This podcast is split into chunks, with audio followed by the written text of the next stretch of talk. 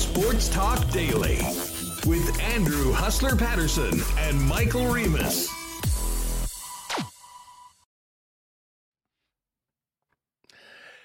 What's going on, everybody? Hope you had a great weekend. Welcome to a, another week here on Winnipeg Sports Talk Daily for a Monday, finishing up the month of May and heading into June. We have a lot to get to on today's program. Uh, the unfortunate end of the season for the Winnipeg Ice. The uh, team lost in game number five, wasn't able to get the series back to the Ice Cave.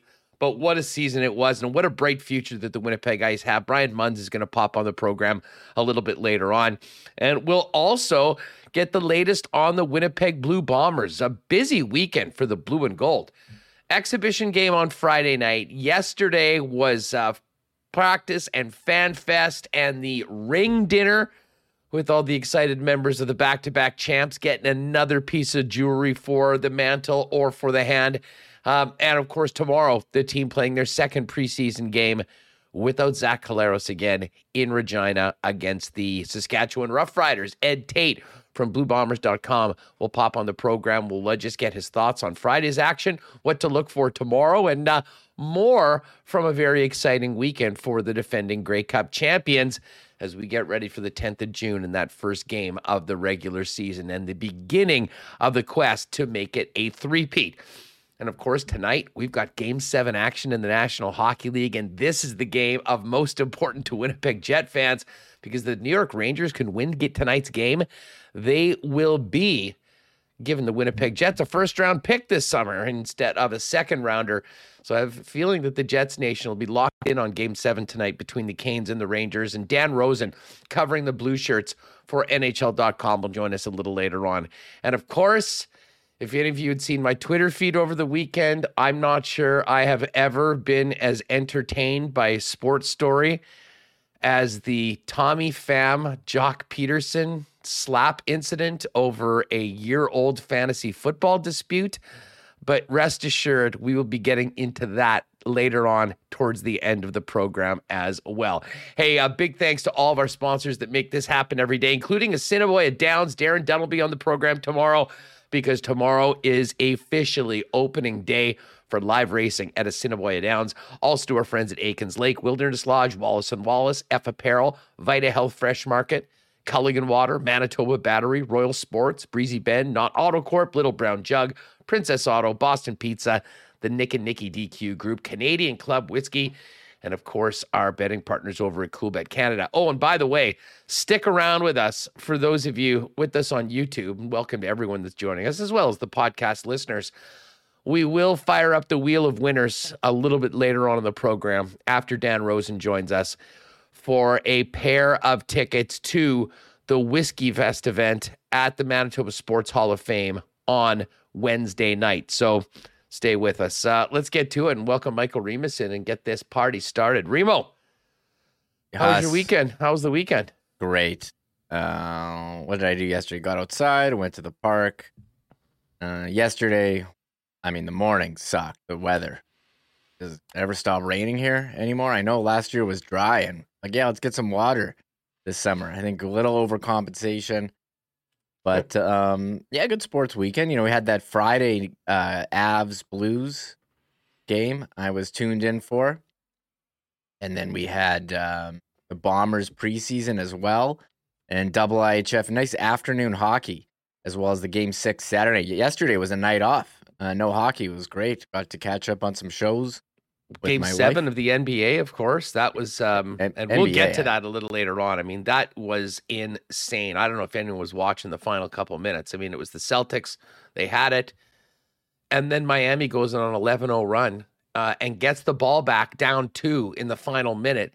And Jimmy Butler inexplicably decides to just, you know, hoist up a three over Al Horford as, as opposed to taking it to the net. Didn't go in. They got the ball back, scored, and that was it very, very puzzling end to a pretty wild game. But we do have an NBA final set between the Warriors and the Celtics. That's going to be beginning on Thursday, and I think Julian Edlow from DraftKings will join us in a couple days, and we'll we'll tee that one up as well. Uh, but yes, lots to get to from the from the uh, from the weekend, and you know we'll get to the National Hockey League story in a bit because as we mentioned, you know the big the big task at hand is seeing what happens with the Rangers and the Carolina Hurricanes tonight. Tomorrow will be dropping the puck. McDavid, MacKinnon, this uh, incredibly anticipated series between the Oilers and the Avalanche getting going. But Remo, yesterday was the end of the World Hockey Championships. And I know last week we were always paying attention to see how Canada was doing throughout the round robin. But it was that thrilling comeback win over the Swedes in the quarterfinal that I think really got people paying attention to uh, to the Canadian squad. Um, they got their spot in the semi with the win over the Czechs. And then yesterday, in what was absolutely a thriller for many reasons, got it to overtime in similar fashion. I mean, down 3 1 late in the game, scoring two goals to come back. Shout out Manitoba Zach Whitecloud for a big goal to get the team back in it. Um, but it wasn't to be given up a power play goal in overtime in a game that, you know, unfortunately, I'm not that guy that, you know, spends a lot of time bitching about referees. Uh, but I did say that the call to give Sweden the, the Finns the five on three um, down one nothing in the third period was WWE level officiating when you consider that the Finnish player got himself in the head with his own stick. Um, you know, they made the most of it. Canada battled back. And unfortunately, Canada falls short, gets the silver medal. But what a performance by Winnipeg Jet center Pierre Luc Dubois was named to the first uh, first team all tournament team for his performance wearing number 80 for Canada. Yeah, uh, Dubois was excellent, Huss, during the during the tournament, scoring goals. Him and Adam Lowry, uh, Dubois on for some key goals. Uh, one player who really impressed me, and when they were coming back, was Matt Barzal. His poise with the puck Whew. behind the net was incredible, and leading Canada on a couple of comebacks. So that was that was well done. Um, as far as the officiating, you know, this is an issue with replay. You know, we have these replays where you're watching it like 20 times, you're bringing out the magnifying glass, trying to figure out if it was a kicking motion or the puck, you know, was a, or some bullshit offside that had no effect on the play. When it's a replay where you know you have take one look and you can see that it was the guy's own high stick, like they don't do anything, and I think we got to use replay for the obvious things where you see it once and you're like, oh yeah, we messed up. Not these replays where you could watch it 20 times and you still have no idea. Um, uh, so disappointing way, you know, to get on a five on three, and also um, the penalty in overtime. It looked like on the replay that he got hooked and then did like a, a yard sale d- style dive uh, on the overtime hook. And one thing about that overtime, I will say that was while it was very intense, three on three overtime, and I like that they're going to 20 minutes. We don't have to deal with a shootout. That was one of the most boring although it was intense in the suspenseful, boring overtimes where they're just looping around in their own end. Three on three overtime sucks. Uh, uh you know when yeah. when it's not like when they're when you have to have concern for your own end. Yes, I mean it's a disaster. Like like listen, the way that it goes in the National Hockey League right now is that both teams have a point, and you're essentially playing for an extra one. I mean, there's no you're not losing anything. I should say you're. I guess you're losing one point if you don't get it. But I mean, there's an element of accomplishment already if you want to say you've got one of a possible two points in the bank and you know you're going all out for the second one and that's why you know you have the crazy end to end the chances that coaches would never be okay with happening under normal normal time I, I don't understand why they went away from like four on four. I can totally live with. I think there's a little bit more space, and you'll have a little bit more. Hell, if you know you're depend, you're deciding a world championship gold medal. Why don't we go at least 20 minutes at five on five? Um, like as I said, and I know there's a lot of people that hate the shootout. And listen, I actually love the shootout in the regular season. As I said, as someone that buys a ticket, I would rather watch a shootout, penalty shots of the best players in the world, and go home and say, "Oh, we just saw a tie." But I'm certainly with everyone that says that that's no way to determine a playoff series, a world championship. So if you can give the players more chances to, you know, determine the winner outside of a shootout, I'm for sure for it. Um, but as I said, I don't think that this move to three on three for a full 20 minutes is a, is a great development. If anything, go five on five, four on four, then three on three. Um, but listen, I mean, like many of you, Canada sort of felt like they got jobbed a little bit. And sometimes that happens when you're playing on the road, when you're at the host company, uh, country in a game like that. There is some psychology involved, and maybe the, the Finnish crowd deserves some credit Uh, but the bottom line was there was the penalty that got them back in that was highly, well, highly controversial. It was quite obvious. The Finnish player got himself in the head, and it should have been a penalty. And that really did turn the game around. And the fact that Canada was quite, um, you know, quite in control. Not to mention Chris Driedger was injured on the play and had to remove. And the third stringer for Canada ended up going into net in the third period and in overtime. So uh, we had a lot, but here's Pierre Luc Dubois. I mean, certainly happy with the way he personally played and the tournament that his team had, uh, but very disappointed at the circumstances surrounding yesterday's loss. Pierre, roller coaster ride of a game. How would you describe your emotions right now? It sucks. I mean, it sucks to lose in overtime of a game on a penalty. That's it sucks. I mean, you work so hard, and for it to be decided like that, it sucks. I mean, you know, when you come to these tournaments, it's different rules, but at some point, it's frustrating. You don't even know the rule book anymore. They played a good game. We played a good game. I mean, it. They won. They're the best team in the tournament. It sucks. I mean, to put that much effort and then for for that to happen in overtime of a gold medal game. Yeah. Yes, a disappointed Pierre Luc Dubois. And you know, for the the penalty to Chabot and OT Ream, I'm not sure where you're at on this. I mean, he did sort of get his stick in a dangerous position. And I think you could make an argument that yes, he probably did something worthy of a two minute minor. But at the same time, uh, I have to say that I mean the, the player when he was going down basically tackled him. I mean, if anything, especially considering it was in overtime, to me that was coincidentals. Uh, yeah, I thought you know once he fell, um, he dropped his arms, and um, so it was a weird play. Sorry, I'm I'm all messed up. My my audio settings is weird, so my apologies for the muting there. But we'll move on. Yeah. Um. Anyways, overall, uh, I mean, a hell of a tournament for Pierre Luc Dubois and a really great tournament for Adam Lowry. Uh, we spent a lot of time last week talking about Adam Lowry, and I think he opened some eyes. And as I said, it was just great that he had that opportunity to play uh, because, as we've been mentioning throughout this tournament, it's nice to see the Winnipeg Jet players getting to participate and doing well. Uh, but I think we all hope that they're busy at this time of next year and uh, involved in Stanley Cup playoff action as opposed to the World Championship. And of course, Stanley Cup playoff action We've got it tonight, Remo. Game seven between the Rangers and the Hurricanes. Uh, it, it is crazy. The Canes now 7 and 0 on home ice and 0 and 6 on the road. Um, I'm pretty optimistic with the Rangers going in tonight. I mean, you know, game seven, anything can happen. And uh, tell you what, I, I'm always a guy that will probably lay my nickel on the team with the better goalie. And I think we know who that is in this series. You know, I totally agree. I've been picking, you know, the home team all series, but I mean, what's going on with Carolina's goalie situation? I know we're going to have Dan Rosen on later, but I agree. Playoffs, a lot of it, who has the better goalie, which is why I'm pretty torn in this Edmonton uh Colorado series because I don't know I don't know who the better goalie is. You know, we've been dumping on Mike Smith, but he's actually played well uh, when needed. So in this series, I mean, Shesterkin, Vezina candidate, you'd like to, you know, you see what Vasilevskiy does for Tampa. Maybe Shesterkin can do that for the Rangers. And they're a pretty solid team. Now, Carolina, they haven't lost at home, so that they got that going. But I think the goaltending is just so questionable that I, if you were going to bet, yeah, take the underdog. And also, you know, the Jets. This is like the Stanley Cup for the Jets. You know, we're going to be celebrating. You think they're watching it? The game. I think they're watching it in the True North office. Like, you do we have a, a camera on Chevy? Like, is Sportsnet going to go in there?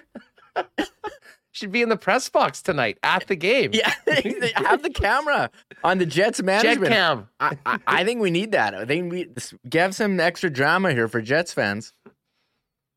Would Chevy would Chevy be fist pumping in the for uh, sure? Uh, in this like big goal for the Rangers, big high fives throughout it. hundred percent. I'm only half joking. I mean, there is a lot on the line. It sure would be nice to be talking about two first round picks for the Winnipeg Jets as opposed to two second rounders. Um, I guess they got the one that's the the St. Louis Blues, which I believe is pegged in at 55th um, in the second round. But hey, to move up into the bottom of the second round along with the Jets' 14th rounder or 14th overall selection, um, certainly would be a good thing. So if you haven't been paying attention to this series, tonight might be a good reason to do it. Not only do you get some game seven action, but there is something on the line for the Winnipeg Jets.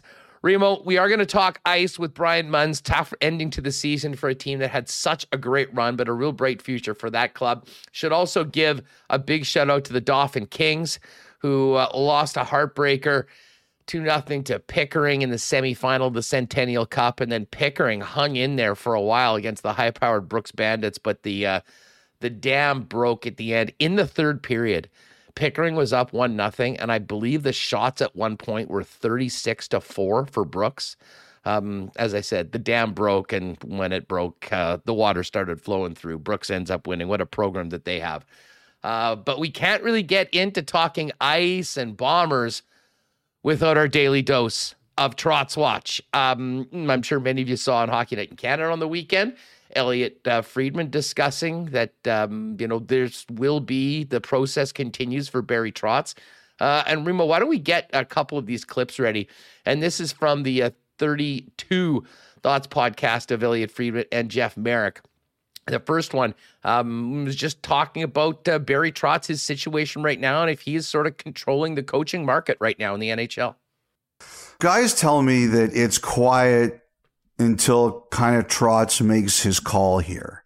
Is he controlling the market? Like I said, I mean, I'll just be like, is, is Barry Trotz controlling the coaching market right now? I don't know if I would say controlling the coaches market because, you know, I did get a call someone for, uh, on Sunday from someone who said to me, there are some teams that you know, may not want to wait that long. And like, I don't know what the timeline is here. And, and I think Trotz has said exactly what, um, you know, I, I kind of said there that he's not rushing to make a decision. Like if he decides, you know, for example, if somebody does something this week that makes him say, yes, you know, this is the best for me and my family, then let's go. That that could happen, but nobody's necessarily expecting that to happen. You know, I, I asked someone you know, who I think would have a good idea. How long is this going to take? And they said, you know, I'm not really comfortable with that yet because they're not sure that everybody who wants to be part of this has weighed in. And we're still waiting for clarity in Florida, right? So there's Elliotte Friedman on that. And listen, as much as some people in this market and elsewhere have maybe been trigger happy on saying that decisions have been made, it's pretty clear, Reem, that um, you know, he is continuing through the process, meeting with the teams that are interested in meeting with him. Certainly, the Jets were at the front of that line, meeting in Nashville a few weeks ago, and um, uh, certainly, according to Elliotte from uh, on the weekend, certainly very much in the mix. But there could be some other players, as Elliotte mentioned, including the Florida Panthers, who were just knocked out by the Tampa Bay Lightning. So I don't imagine we'll have any clarity at any point soon. That being said, the interest uh, certainly here and around the league and where Barry Trotz goes next is uh, is getting ranked up. Now, uh, there's one other clip that we've got for you, and we certainly know the Winnipeg Jets are in the mix. Um, Elliotte was asked and discussed the teams right now that are interested in the services of Barry Trotz. Trotz is you know, we mentioned all the teams who we believe are involved Winnipeg, Philadelphia, Vegas, Detroit, and Dallas. Dallas. And someone said to me, like, some of these meetings have been full on conversations and some of them, at least one, and I'm not 100% sure which one it was. I think it's possible Vegas, but I don't know, was a phone call or a Zoom call or whatever. So there still could be more to it. I do think Winnipeg is very serious, but I don't think they're the only ones. And it's just difficult to get a handle on the timeline.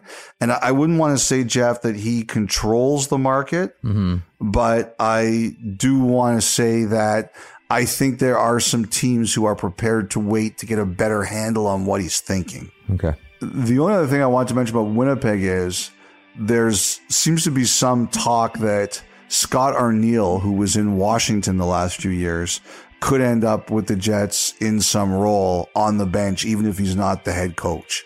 So that's something to watch out for too, to see if that comes to fruition. All right, so there's a little bit more from Elliotte and 32 Thoughts today discussing Barry Trotz, the coaching market right now in the National Hockey League, and the name Scott Arniel.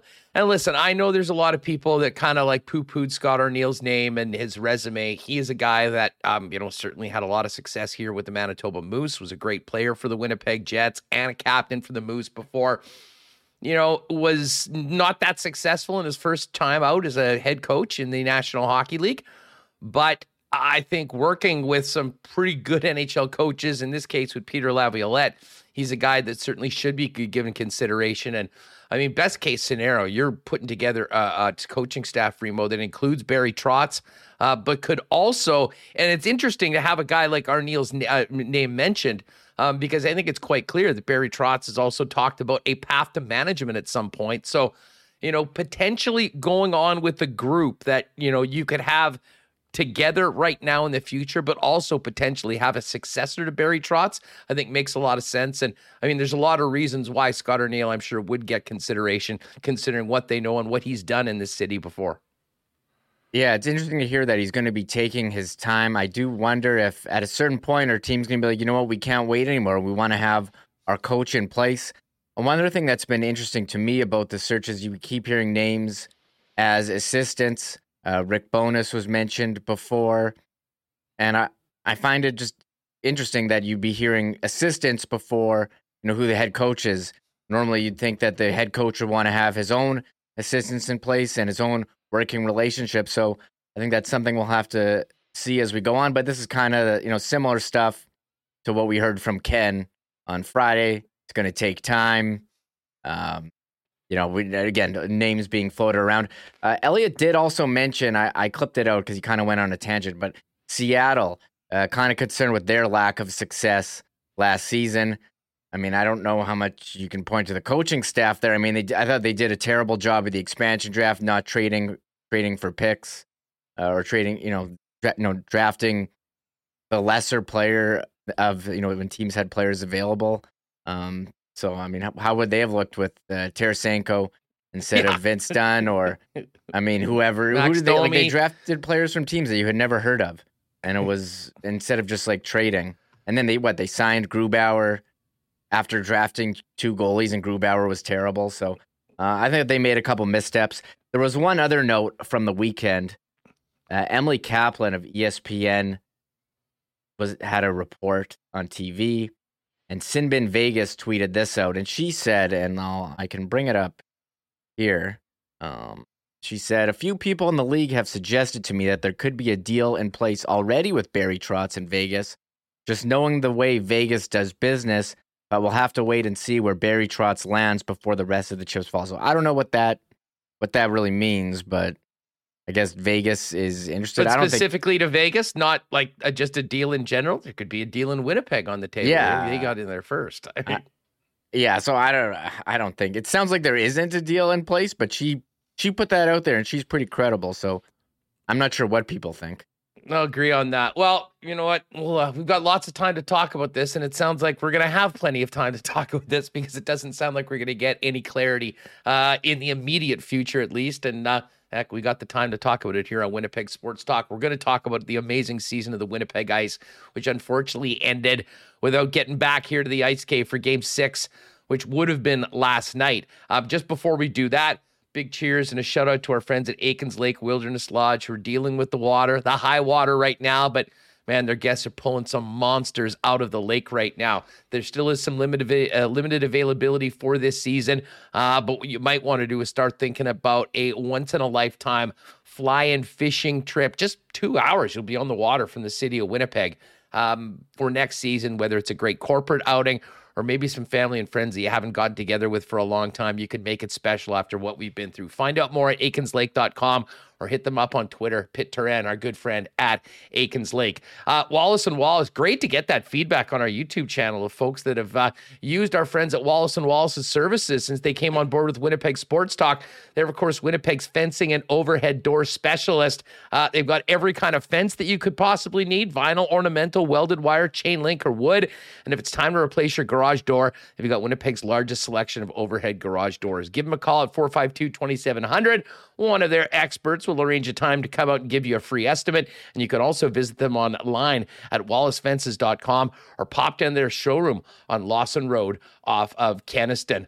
Always thankful for the great support of our friends over at Vita Health Fresh Market, who have great prices on Winnipeg's best selection of natural and organic supplements, beauty products, and groceries not to mention delicious lunch options at the grab and go deli like Vita Market salads, soups, sandwiches, and more, and some amazing healthy options for the barbecue, including lean bison steaks or chicken.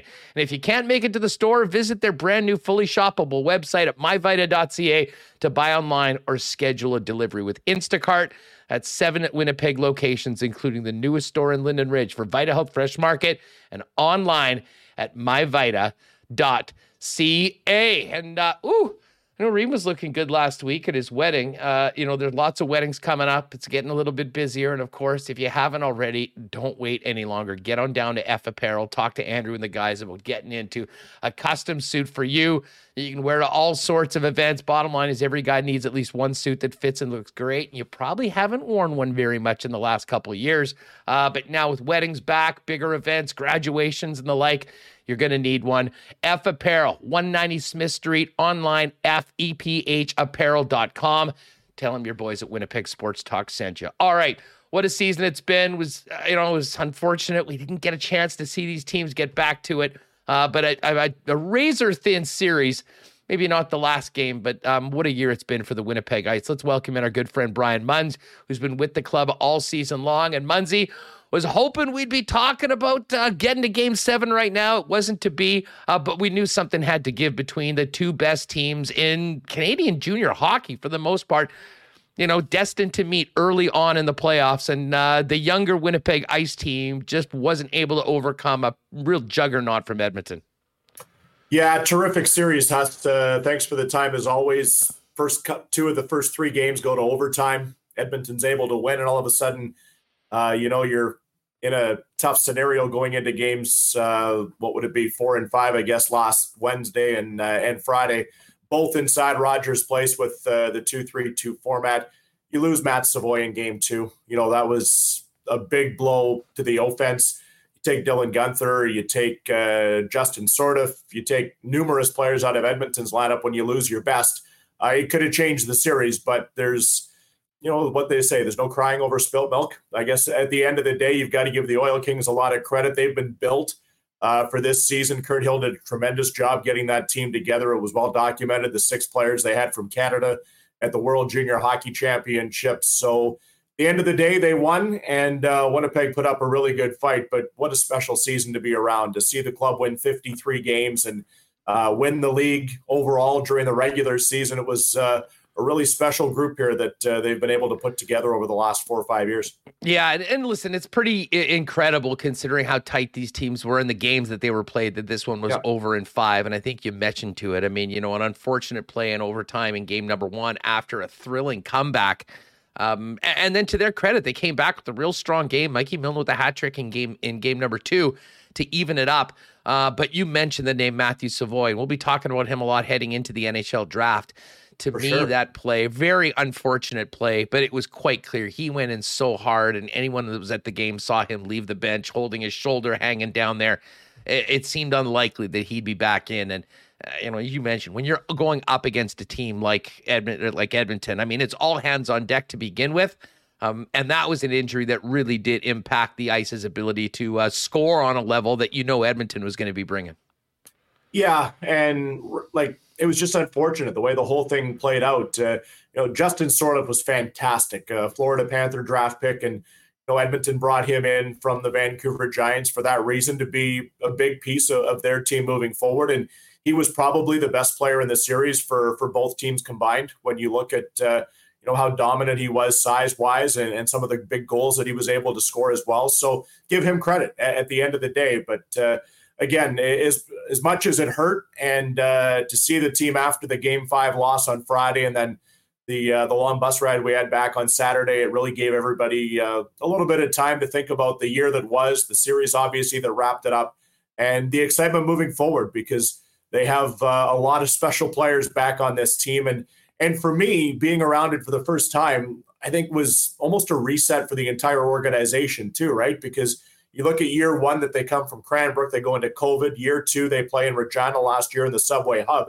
So this was the first real season of 68 games, the travel inside the Eastern Conference. Uh, you know, lots of the guys have talked about the fact it was different from last year where you played the 24 game shortened season and don't go anywhere compared to playing back to backs or even three and threes when uh, geographically you're sitting where we are here in Winnipeg, where you've got uh, a long bus ride going all the way through. So it was a really good learning year for everybody involved. And uh, I guess they say what uh, what doesn't take you out makes you stronger. So I think there was uh, a lot of real good learning for a lot of these young guys to kind of taste defeat and now uh, try to use their advantage moving forward next year. Uh, Munzie, I remember talking to you and uh, Kevin O last year um, about Zach Benson, who was a 15 year old at the time. And, yeah. you know, he was turning some heads in the bubble in the limited amount of time that the teams were playing. And, you know, he probably wouldn't have even been in that situation if it wasn't because of the pandemic. This year, as a 16 year old, he, needless to say, he turned heads around the Western Hockey League. And we had Craig Button on the program last week, and I was asking him specifically about Zach yeah. and, you know, where he might project to be a draft pick. And he goes, he'd be a top five pick if he was in this year's draft right now. I mean, how much fun did you have watching this young man play? And how far did he come along um, from, you know, a 15 year old dynamo to now a player that's just had his 17th birthday and, you know, was the leading scorer for one of the best teams in the league in the playoffs? And you're right. He's not eligible for Montreal this year. You know, it is next year in the draft. So, you know? He's a special player and he's a special kid both on and off the ice. Uh, he's a guy that loves to be at the rink. Like if every morning skate, he more or less had to be told to get off the ice and be on the bus in time to go back to the hotel for uh, for the pregame meal. Like he, he's a rink rat. He just loves it. So to have that kind of skill inside uh, the mindset of of wanting to be around uh, the rink, you know, like he was, uh, you know, this this kid's the real deal. And then you look at all the other players that surround him and kind of show him what it takes to play and live the junior hockey schedule. And I think of the three 20 year olds, like uh, the 21 year olds now that have moved on, Jacob Smallwood, Cole Muir up front, and Nolan Orzeck, like those guys went through the tough times for the organization and then celebrated the fun you know, Zach was a roommate with Connor McClennon, another older player inside the room. So he had a lot of good people trying to lead him in the right direction and show him what it's like to to manage the schedule. But you're right. Uh, once we get through this year and and into next year, it's going to be a very busy season uh, watching what he does because all 32 teams are going to be clamoring. They'd love to get Zach Benson on their roster for sure. You know, and speaking of the draft, it's the uh, the draft combine right now, and of course, uh, you know, Conor Geekie and uh, and Matt Savoie uh, were fifth and fourth respectively in North American scouting. Uh, they've been somewhat busy. First of all, maybe take us behind the scenes. I mean, what what stands out about the draft year for two top young prospects like that? And now that their season is over, what's in the future for their next sort of six to eight weeks before they hear their names called in Montreal? Well, they've got a lot of meetings. Uh, I know that. Uh, you know, Matt left. We got back on Saturday, so he flew out. Uh, he went to the airport on Saturday night, and then uh, Conor was to leave yesterday afternoon. And uh, both guys are spending the week and literally. Um, I know I asked Conor at one point kind of what his calendar looked like, and and their agents and all that kind of stuff look after it. So it's got nothing to do with us.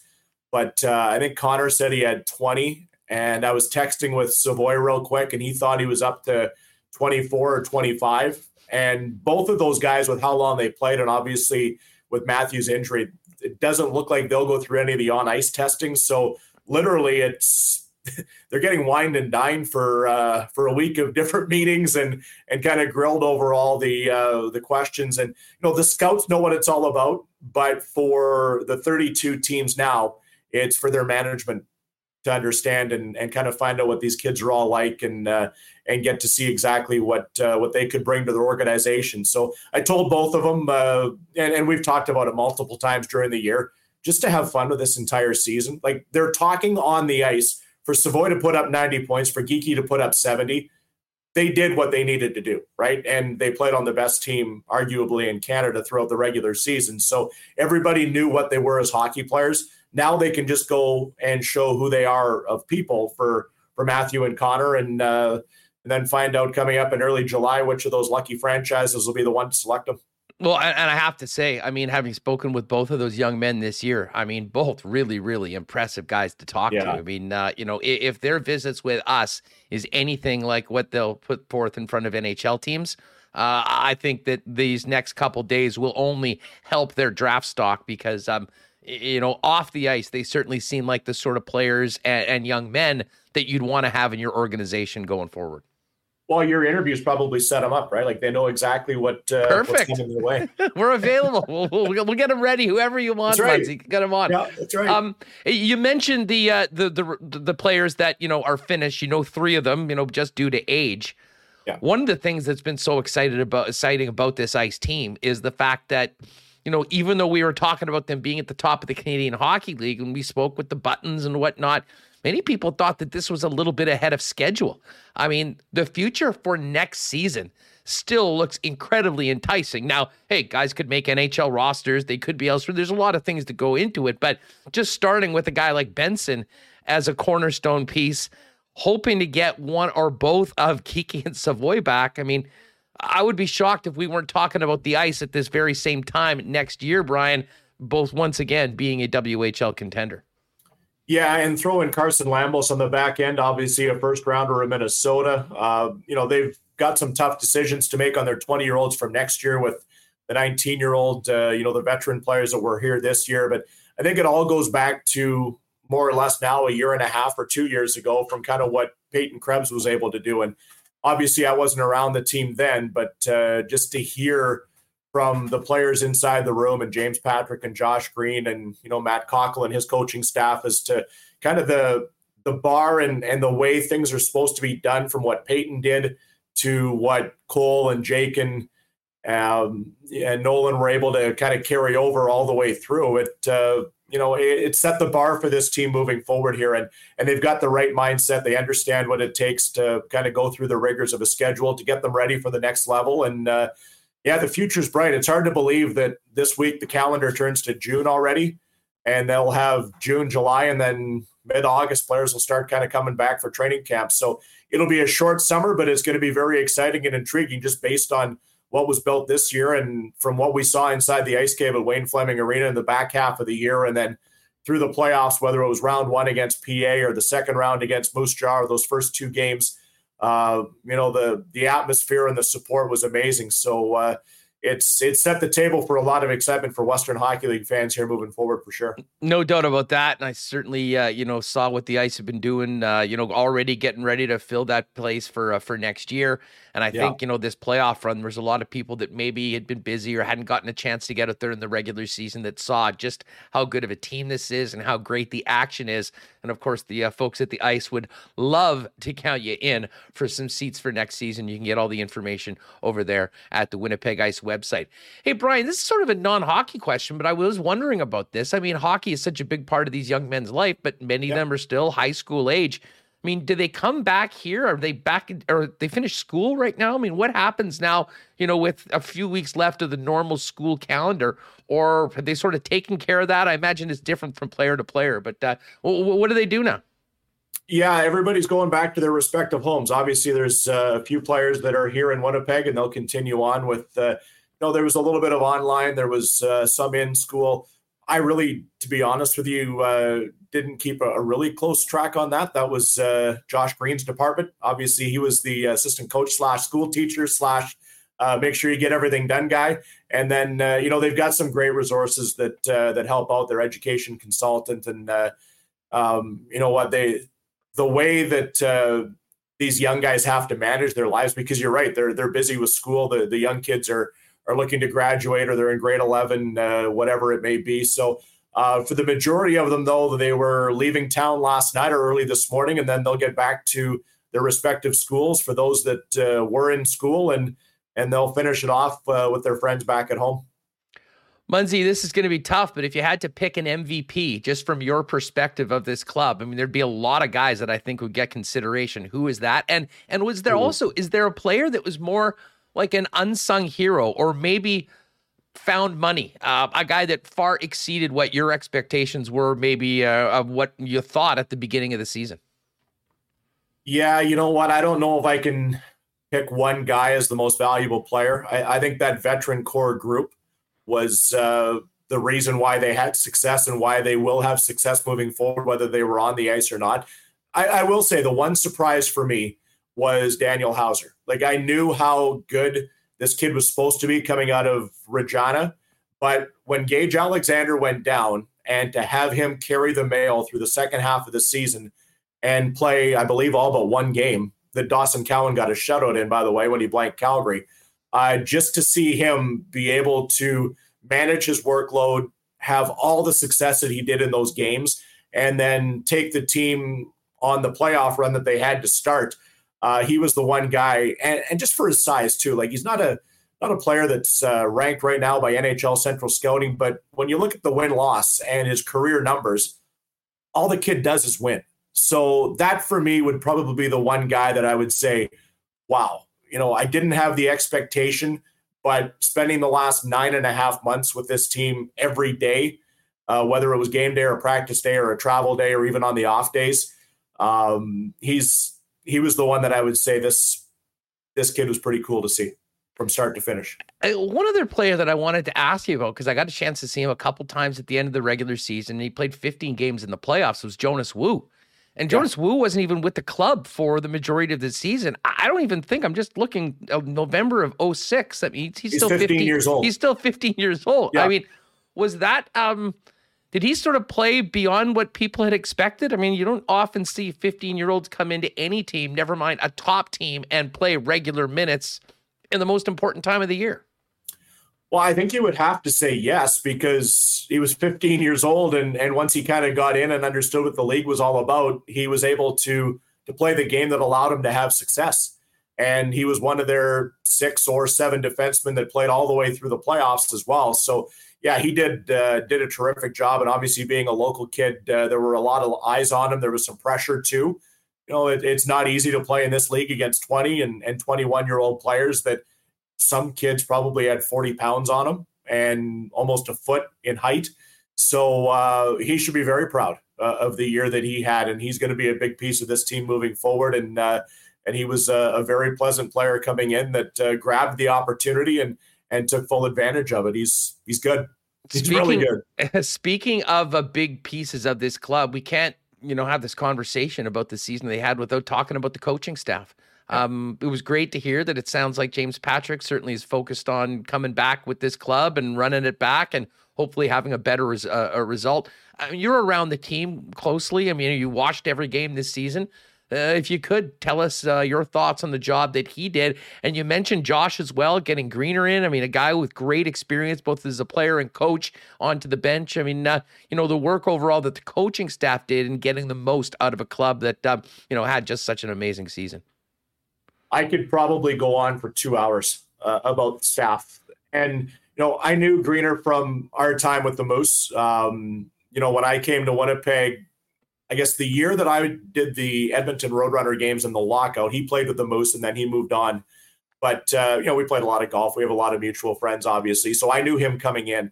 Um, I didn't know James Patrick. I had met him a few times doing Jets games when he was in Dallas or Buffalo, and it was a kind of quick, hey, after the morning skate and that kind of stuff. I'll put James Patrick in the top two or three coaches I've worked with in my life. Um, the respect that he has from everybody inside the organization, how he's able to grab a room, and it, it's kind of the Paul Maurice factor a little bit. With you know, they've got that presence when a coach goes into a room, you know, and I've seen guys. I've been doing this for close to thirty years. Um, to see how when they walk in and how everybody's eyes are glued to them. And you know this, Huss, you've been around athletes for so many years and and coaches and management. You know, some people have it, some don't. Uh, Jeep does. And obviously with his track record from being a player to to all his years of experience in coaching. And, you know, he's told me lots of stories. Like they weren't very good the first couple of years when they were in Cranbrook. But to be able to watch this thing develop all the way through and you know, Matt and Jake deserve so much credit with the players they brought in because they brought in the right people. But uh, you know, and, and I'll be the first to admit this: when I was doing the jet stuff. I knew I knew James was from Winnipeg, but again, didn't really know him. But to be around him for a year, he is a very very special hockey person that uh, the city is very fortunate to have right now guiding this club. And you know, you got to mention guys like Byron Spriggs and Larry Woo as well that spend a lot of time behind the scenes as assistant coaches too that that don't get the limelight that your two top coaches do.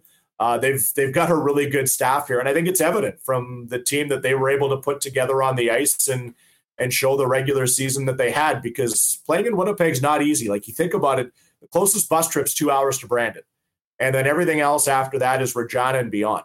So you know they they had to work a lot of things on the calendar here. So uh, it was it was neat to see. It was, it was neat to be able to be behind the scenes and uh, and just kind of watch how this thing works. And I'm excited about the future for sure. Speaking of the future, what is your future over the next couple months other than joining Ken Wiebe on the Manitoba Golf Tour as much as possible? uh yes, sold. You're looking forward to no, that. No, yeah, really like this week is a lot of wrap up. Obviously, uh, players had their exit interviews yesterday, and we'll have some uh, internal meetings with the organization here as the week goes on. But uh, you know, you referenced it. It's it's about getting people excited about the organization moving forward and you know, obviously it's my second year back with Golf Manitoba as well. It's uh, it's a perfect fit between hockey and golf for me, and you know, I love both uh, both things. And got the uh, the match play championship for St. Vital Dental Center coming up this weekend at Quarry Oaks. So I'll be uh, south of the city from Thursday to Sunday, and then and then you're right. I'm to go and uh, take as much money off of Weber as I can this summer. hey, just quickly, I mean, I'm glad I wasn't entirely sure if you were continuing the role with Golf Manitoba in the offseason. Yeah, it is perfect. And I mean, it fits so well. And, you know, I was just over at Breezy on the weekend talking to Corey, and they are so excited about the, uh, um, the big, what is it? It's the women's mid am for, uh, for Canada that's coming here later on this year. Yeah, the provincial women, and then uh, you know the full calendar of events uh, gets underway this weekend. So it's going to be a busy summer. It's an exciting summer. Last year, like Jared Ladobruk and I kind of went into this a little bit blind. Uh, last year, I reached out to him when the whole thing started, and you know he was kind enough to say yes because I was kind of looking for what I was going to do on that uh, that next venture, and I love it. You know, you know, you and I love the game of golf, so uh, it gets us out on the course, and and really it was a window that that wasn't really open before because everybody knows amateur sport is so big, but with the changing landscape in the way the media business is now. Uh, there's a big void there where you can't get out and you can tell the stories. So, as much as there is about talking about, uh, you know, the provincial events, whether it's the men, the women, the juniors, the seniors, uh, the interclub events. There's there's so many different golf stories about all the the different uh, courses that are across the province and into northwestern Ontario that uh, you know is neat for me to be able to go out and do. So once this weather gets uh, on our favor here, it's uh, time to get outside. Once the weather, yeah, I'm not holding my breath at this point, Brian. I mean, uh, Thursday. I, I Thursday. just, just in time for the match play, right? Yes, exactly. Mother Nature knows what's going on. Hey, listen, thanks for everything this year and congratulations to the ice. We appreciate James's time as well as all the players that have joined us. And um, as I said, it's been a real eye opener for I think a lot of people that hadn't gone out and seen what this team was capable of. And uh, tell you what, next season's going to be real exciting and it'll be here before we know it. Munzie, we'll definitely have you on during the summer to uh, see what's going on in the golf scene as well. But uh, hit him straight and uh, appreciate the time as always. All right, Huss. Anytime. Appreciate your support as well. Uh, I know the players were always excited when uh, they had a chance. All the guys watch you all the time, and uh, it's always fun. So we'll look forward to it, and uh, we'll catch up soon for sure. Good stuff. All the best. There's Brian Munz. What a season for the Winnipeg Ice. Uh, coming just up short in a real tight series against the Edmonton Oil Kings, uh, but losing game number five and really the one game that was not close. I mean, they were down big early and had a tough time getting back into it, but uh, big things ahead for the Ice, who, fingers crossed, might be returning most of the core of this team that certainly has championship aspirations. All right. Ed Tait's going to join us in a minute. Just mentioned uh, Munzie will be working with Golf Manitoba all year. So a lot of exciting things happening on the provincial golf scene, as well as a big event coming in August to Breezy Bend on the national scene. Breezy Bend, great sponsors of ours as well. If you're thinking about a home for your family for your golfing future, give Corey Johnson a call over at Breezy Bend. Talk to him about getting on that waiting list and hopefully being part of the breezy scene for 2023. Again, you can find out all the information at breezybend.ca. Uh, the Culligan gang continues to hydrate our province. I know my folks just picked up more jugs for the summer for the cottage so they don't need to worry about anything now that uh, um, you know they'll be getting out there for most of their time. Of course, Culligan has it all for you, whether it is for your home, for the cottage, or your business. Water softeners, filters, bottled water coolers, drinking water systems, and citywide water delivery services, as well as commercial and industrial water products and solutions. They're at 1200 Sargent Avenue. Give them a call at 694 5180 or find out more online at drinkculligan.com. Got a couple of comments from listeners over the course of the weekend that had popped in to see Donnie and the gang at Manitoba Battery, and everyone always raves about the incredible service that they're getting. Well, it's more than just great service. You're also going to save a lot of money, uh, and you're going to be supporting local as opposed to going and um, get your battery at a place like Canadian Tire or Costco. Give them a call at 783 8787. They'll have whatever you need. They'll have it at a better price and they'll have it ready for you to come and pick up. And now they've got extended spring hours up until 8 o'clock p.m. Uh, you can find them at 1026 Logan Avenue, 783 8787, and online at manitobabattery.com. Uh, we will get to the Jays a little bit later on in the program. Jays had a big monster weekend, ripping off four straight in Anaheim against the Angels. Uh, of course, a great selection of Blue Jays gear available for you down at Royal Sports. And it's not just the Blue Jays, the entire Major League Baseball, not to mention NFL, NBA, National Hockey League, and soccer merch from around the world. But it's not just licensed merchandise. They've got their expanded soccer section right now softball, baseball equipment, tennis, disc golf, expanded fitness gear, and of course, bikes, bikes, and more bikes at the back. All at Royal Sports, 750 Pembina Highway and follow him on Instagram at Royal Sports Pembina for the latest merchandise drops and deals. All right, let's talk Blue Bombers football. Exhibition game on Friday, another one tomorrow, and then we'll be counting down the days till the home opener when the Bombers finally get a chance to play Paul LaPolice in the Ottawa Redblacks. Let's get the latest on the club. Ooh, and a very busy weekend for the Bombers as well with our man Eddie Tait. Ed, what's up? How are you? Hey, Huss, good to be on with you, buddy. It's always great to have you on. Uh, how is it uh, to get back to work and actually have a game and some asses in the seats out at IG Field on Friday?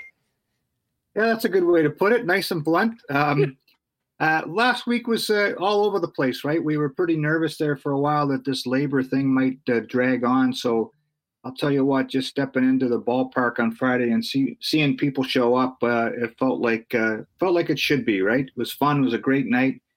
Um, uh, and you know what? The, there was a lot of people having a lot of fun that night, and that's what the Bomber games are supposed to be, especially in the summer.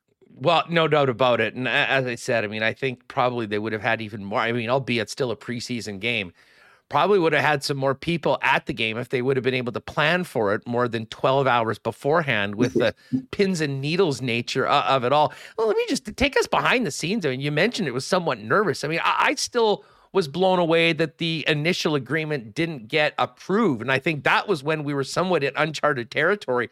What were those last kind of three days heading into Thursday night like for everyone like yourself that really has no ability to change anything, but the results of what was going to be voted on was incredibly impactful to literally everything that you and everyone you work with uh, is involved in.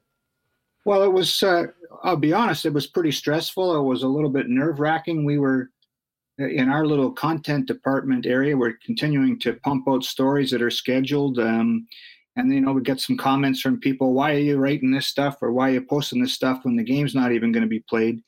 Uh, and we had uh, been kind of warned or were very concerned that if uh, this agreement, the, the reworked agreement, hadn't been uh, signed off on by the players, that the, the league could have gone dark for quite a while as and so that what was what everybody was worried about. And so when you know thursday that thursday the day before the the preseason game when everything got worked out um, i don't know if there was uh, champagne being broken open in the downstairs in the football operations department but i'll tell you what i had a beer that night and it tasted damn good.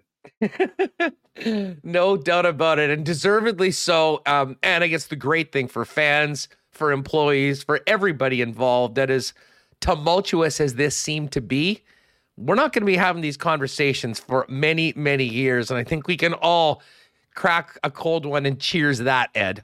Absolutely. You know, you and I have lived through some some of these things before. I can still remember covering the hockey one there a few years ago, and it, it's so painful to wake up and have to be, you know, looking at the various. You know, you need to be a lawyer here to look at the different, uh, you know, clauses in the collective bargaining agreement and hockey-related revenue. Oh my God, I'm glad we won't have to be writing about that or talking about that for seven years uh, as in respect to the CFL because, look, I think you and I, deep down, more than anything, we're fans, and the, this kind of stuff just drives me nuts. I hate it. I don't want to have anything to do with it. I'm just glad there's labor peace now. You're around the team though quite a bit. I mean, what was like? Um, what was it like around there? I mean, did you notice anything on like Wednesday and Thursday that was a little different than normal? Were the guys pretty much going about their business? And then when you got there on Friday, which was a game day, was it pretty much like it was all taken care of, or was there still? Uh, you know, a lot of discussion amongst players as to what happened. Was it good? And, you know, going forward. I think um, to the team's credit, um, on on those days where it was there was so much uncertainty, when they were on the field, they really did park that stuff and, and go about their business. So that felt normal. But then it becomes a distraction, right? That's all anybody's talking about before and after, and I'm sure in their locker room. Um, so again, there was just a lot of tension and a lot of nerves in those few days until things got ironed out. And then on Friday, it was, uh, I can't tell you how fast it disappeared in the rearview mirror because nobody was talking about it on Friday. They were just glad it was done. And, and maybe in a lot of ways, it was a good thing we had a game that night because you could just focus on something that was right there in front of you. Well, let's focus on that game first before we get to tomorrow and who's going to be playing. Let's talk about the uh, the performance. We knew that there wasn't going to, we weren't going to see Zach Collaros. Um, all f- other four quarterbacks went, but I mean the guy that most of us were talking about post game was uh, was Dru Brown, who really made the most of uh, uh, of of his opportunity, probably more so than Dakota Prukop, despite the fact that Prukop's a more experienced quarterback. Um, fill people in that weren't at the game about the performances of those those two and has that shaken up the depth chart going into uh, into the game tomorrow, Ed? It, it's a really interesting kind of development. You know, I guess I'm guilty of looking at Dru Brown's first performance last year. He he played a little bit, uh, maybe three quarters in the regular season finale in Calgary, and you know you hate to to be a premature evaluator, as they say. You got to be careful how you say that. Um, uh, but he, so I had my this conception of how he played in my head, and to to Dru Brown's credit, he was awesome on on Friday night. He was ten of thirteen, threw for a touchdown, ran for one, and he just looked so comfortable at the controls. Completely different than the quarterback uh, we saw at the end of the regular season last year. Um, he just knew what to do. The ball came out of his hand fast very, very impressive. And you're right, D- Dakota Prukop, he had some moments too, but his numbers weren't nearly as good. Five of 14. I'm just going to chat. Five of 14. He threw two picks, ran for a touchdown. And so I think because of his, excuse me, because of his experience, we figured he'd be the one that have, would have better numbers and maybe pop off the page more. But because of what Brown did in conjunction of the struggles a little bit of Dakota Prukop, it's really muddied that picture behind Zach Collaros, which is probably a good thing for the team because you don't want it to be easy. And and uh, I, I, was really impressed with Brown. He to me he was one of the stars of the night. Well, and, and you know, and, and listen, I mean, if you're playing the quarterback position, you certainly have the opportunity to stand out more than if you're getting a crack in many of the other positions. Um, so Dru Brown was what everyone was talking about, but there were a number of other players and a number of new names and newcomers that got in. I mean, let's maybe start on the offensive side of the football. And before we get to some newcomers, we'll talk about new guys that might have the opportunity to start. And of course, that is in the backfield. And Brady Oliveira was fine. He only touched the ball six uh, three times. Johnny Augustine, though, I thought made the most of, uh, of his six and uh, six carries. We also got a chance to see Boursa um, who I imagine will get the majority of carries tomorrow. We'll talk about tomorrow's game and who's heading out there in a minute, Ed. But um, listen, uh, day one of the post Andrew Harris era, and um, you know all these young Canadians um getting an opportunity to show that uh, you know putting their hand up to be near the top of that depth chart with that massive hole from 33 being gone.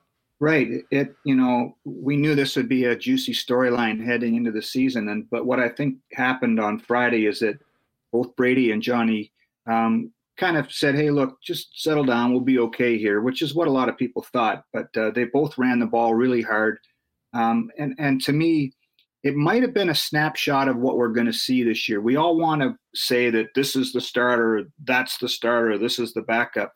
I'm not sure that at that position we're going to see that be that clear cut right from the beginning of the year. It could very well be that they both get a ton of work in a game, uh, or you know, spell each other off here and there. I know that uh, running backs like to get into a rhythm and like to have 15, 20 carries, and maybe ultimately that's what happens if someone's got the hot hand to start a game. But I could very well see a scenario where the two of them are just do what they did on Friday. And when one guy's going good, he gets the the the, the, the rock most of the time, and when the other guy uh, steps up and, and gets hot, maybe that's what they go to too. It, it's it's almost like having a one and a one A starter, and and that's pretty cool. And you mentioned Borsa. It's important to have a, another Canadian to back them up, and, and he's pretty pretty good prospect too. A kid from the University of Regina who they drafted a couple of years ago. I can already hear Remis complaining on a weekly basis as to who he's supposed to start in his fantasy, lineup because he doesn't know who doesn't know who's getting more carries between Brady Oliveira. That this could be the most uh, the biggest hot topic fantasy issue since, since the ultimate touchdown vulture Sean McGuire would basically roll in and take six points over and over and over again as the leading touchdown guy on the Winnipeg Blue Bombers. Well, uh, you know, we'll be paying close attention to the running backs. We know about the running backs. Receivers, a little bit of a different story this year, Ed. And um, you know, obviously Jalen Saunders was in and then was out. Greg Ellingson's there, but there's no Kenny Lawler. There's no Darvin Adams. Um, I think we saw many of the, the guys that have come back that we expected to be part of it give us a name of a receiver or two that most fans might not be familiar with that is um you know sort of showing that you know they're in the mix as we get into the second preseason game and the rest of training camp. Yeah there's a few names still and that's why i think that it will be really interesting tomorrow to see what happens in in regina to, who maybe locks down a job. But dalton schoen we've talked about a couple of times in camp and written a few stories on. He was targeted four times caught all four passes had a touchdown um, he's been impressive. The, the, book on him is that uh, he's kind of like a, a young Greg Ellingson. He just knows how to get open. He knows where to go, um, and that's so important in with to develop a trust with the quarterbacks. He's been impressive. Blake Jackson had a really solid game against uh, Edmonton, and he'll play tomorrow in Regina too. That's the guy that last year was jumping off the page and, and then blew his Achilles out. Um, converted quarterback who had been with Cleveland uh, the Cleveland Browns a few years ago, and they converted him. So he, he's he looks good. A guy that I like that's a, a, little bit smaller, but will play tomorrow. He didn't play on on uh, Friday. Is B.J. McIlvaine? He just seems to make things happen. There's Antonio Nunn, uh, Whop Philyor.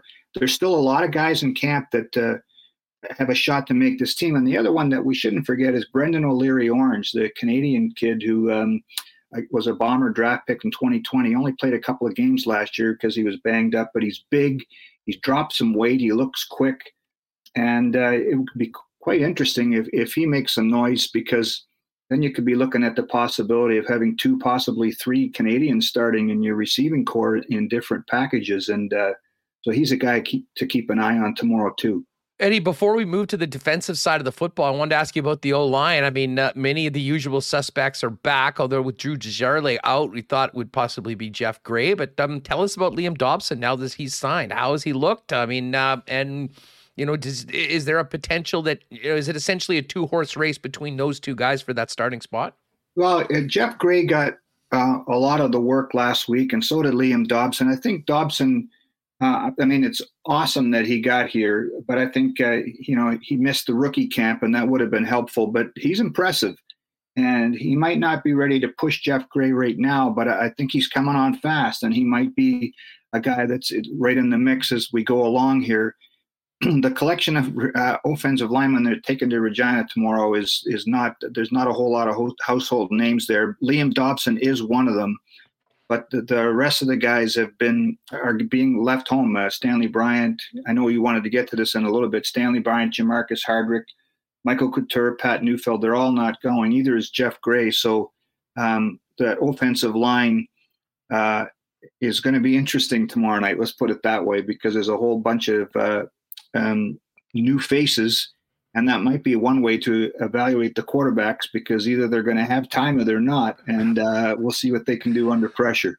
Boys, get ready to get rid of that football. I'll tell you that That's much. right. Um, uh, as far as the de- defensive side of things, uh, what stood out? And, first off, let's talk injuries. I know there was some concern about Winston Rose. We heard reports that he may have been in a walking boot, and and that I, I think may have been a part of the uh, the re-signing of Evan Holm. Um, fill us in. Let's maybe just start about Rose, the DBs overall, and uh, what's transpired since Friday. I saw Rose at the ring dinner on Saturday. He didn't seem t- too concerned. I know Mike O'Shea didn't have an update yet. Um, I, I don't. I don't sense a whole lot of concern around the building on that. I mean, you never know. Um, but uh, let's put it this way: I'd be surprised if he's not playing on on June 10th when the season opens. So. Um, yeah, they, it, it was kind of weird. They cut a couple guys and then brought them back, and I, I, I think that what happened is with these two preseason games jammed so closely together, they they just decided to leave a lot of the vets home and, and get them ready for June 10th. And you need bodies, and so I think that's why Evan Holm was brought back, and and so and so was Alfred Green, a Canadian defensive lineman. Um, you know, when you look at the defensive side of the ball, two names that popped out to me on Friday, and they're- be in the lineup uh, tomorrow are Malik Clements, the middle linebacker who came into the game after Adam Bighill left, and just I thought he was really good.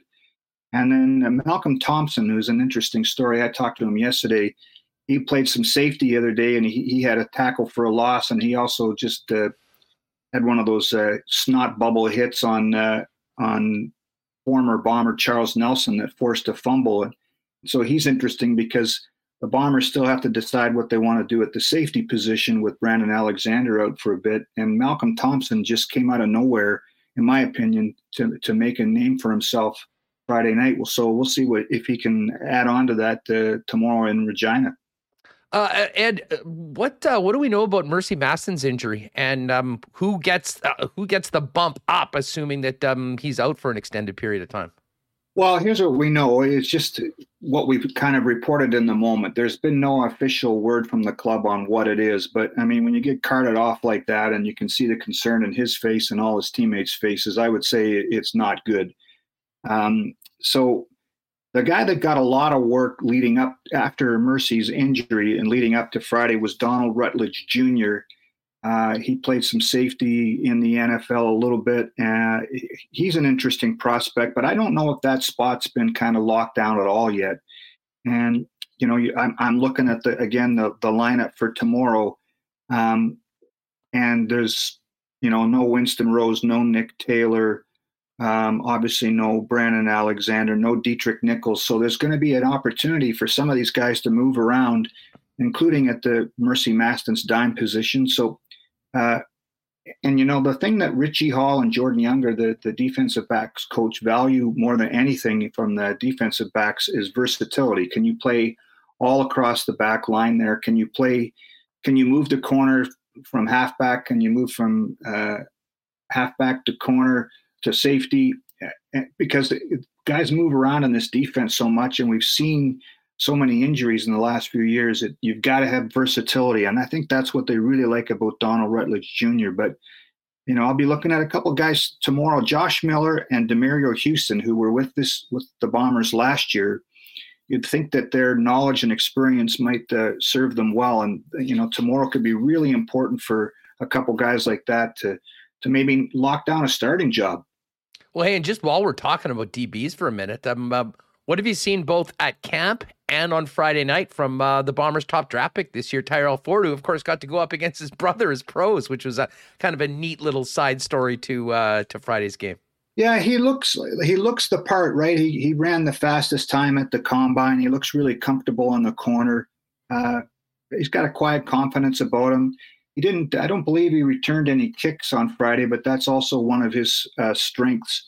Um, what's what's kind of cool is with him and Patrice Rene, another Canadian draft pick, you've got the opportunity to maybe start a Canadian at corner if you don't want to start one at safety, and and that's the kind of again um, roster flexibility that this team wants desperately, uh, especially as they try to tread water for a while until Brandon Alexander gets back. So both those guys are outstanding athletes, and uh, Tyrell's going to dress tomorrow.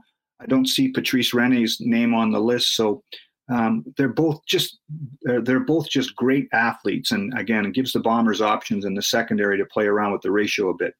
Ed Tait's with us from bluebombers.com talking blue and gold after a very busy weekend. We'll talk about the rings and the ring dinner in a second. But as far as this game goes tomorrow, I mean, I'm looking at the depth chart. Um, well, there actually there isn't even a depth chart. It's a numerical roster, which you usually have a little bit more. Uh, safe to say, most of the household names from the back-to-back champs are not making the trip. Um, I guess you could say, great opportunity for a lot of players to get in and get some playing time and show what they could do. And fill us in on the, uh, I guess, the decision making process as to putting this roster together for the quick trip west. Yeah, you know, I could start rattling off who's not going, but we'd need about another 15, 20 minutes here, Huss, so I won't do that. Um, I think this is all about the two games so close together, Friday, then Tuesday. And uh, look, this team has developed kind of a uh, an MO over the last few years that the, the people like Mike O'Shea trust to be ready don't need to play in a preseason game, don't need that necessarily even practice reps. And so after Tuesday, after tomorrow, they've got a long stretch between that and June 10th to get guys ready. And I guess they feel they can get guys ready in practice. So, um, you know, it's Brown and Prukop at, at quarterback, no Oliveira, no Augustine at running back. The only, you know, at the receiver spot, uh, Rasheed Bailey, and then again Brendan O'Leary Orange, who I mentioned, and a bunch of new guys. Nobody on the offensive line except Liam Dobson. Um, nobody on the defensive line um, except Ricky Walker played a little bit last year. I'm looking forward to seeing Cole Adamson play a game. He had a, a, again, he had a really good game. None of the linebackers, no Adam Bighill, no Kyrie Wilson, Tanner Cadwallader, and Malik Clements jump out to me there. And the secondary, Tyquan Glass, Tyrell Ford, Nick Hallett will get some look at safety again. And then, boy, the, the two kickers too. They're they're still battling for who's going to maybe get uh, all three chores, not just uh, uh, splitting it, but maybe somebody could handle the punting, kicking, and and uh, kickoff. Well, I, am glad you mentioned that because I did want to finish it with um, as far as like what we're talking about as far as the actual team where is the uh, where is right now the kicking confidence meter of the uh, of the groups? It was it got a lot better last at the end of the season when castillo came here. We knew that you know they were going back to ali mourtada. Of course you got the aussie punter in marc liegghio. Um, is anything a little clearer right now as we get into this final game ed? I wish i could say yes but i i, I don't think i can. Um, like neither guy tried a field goal against edmonton. Mourtada had a um, one of his converts go off the, the bar. Um, both of them were okay punting. I think what the, the club, based on what I've seen, you know, uh, Marc Liegghio, who punted all last year, has been doing a lot of place kicking. That's what he was really good at Western University. And Ali Mourtada, who came in here as a place kicker only, has been doing a lot of punting. And that to me just screams out that they want one guy to do both. Uh, it's disappointing that Tom Hackett, the Aussie punter, left after the rookie camp. He went back to Utah. I'm not sure. I asked Mike O'Shea about him yesterday, and he didn't have an update yet. I think he's coming back. Um, he's only a punter, but boy, he in just a few days of rookie camp, he had some some wild uh, kicks with that could give uh, returners nightmares. And he's a guy that won the Ray Guy Award a couple times as the best punter in the NCAA. So I'd like I, I would like to see him come back. But as far as finding a guy that can put it consistently between the uprights, I said this in the beginning. This story isn't going to go away. It's going to carry right into the regular season, and and maybe whoever gets the job, they're going to have to crank out a, a, a you know maybe a consistent string at the start here to maybe bring everybody back down off the ledge. You know. Uh, based on uh, the resume and what you've seen in the short amount of time at camp, if Hackett does come back, do we assume that he would be the guy?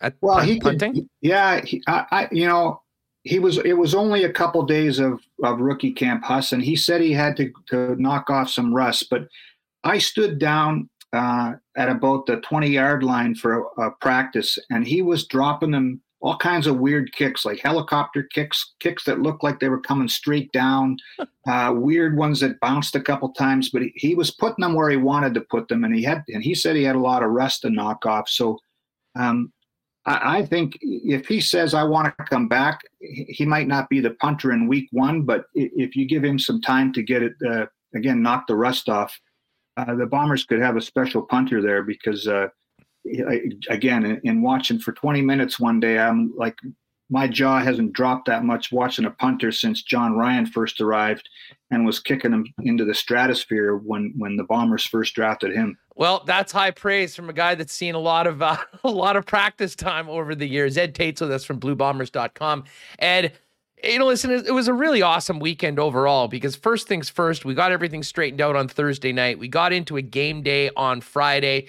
Um, and then the ring dinner, the fan fest on the uh, yesterday. I know a ton of fans really excited about not only getting their replica rings, but a couple of my friends in the Lugan zone there behind have been immortalized on the actual ring. Um, take us to the to the dinner. I mean, I saw that video. I knew there'd be some great content of Rasheed Bailey losing it when he got that thing on his hand. Um, fill us in on the event overall, the atmosphere around it as the uh, the hardware was doled out to the champs it was a fun night. You know, um, not everybody that's in camp was there, and I, that's understandable. You know, it could some of these new guys that are trying to make the team that could have been awkward to sit there and watch a bunch of people get rings and and know that you didn't have a part of it. But the guys that did show up, uh, it was a special night. The, you know, Jen Thompson did a wonderful job of just getting the place all set up uh, just a classy event. Bob Irving was there as the MC, so that always adds an, a nice element. Um, and you're right, uh, the reaction.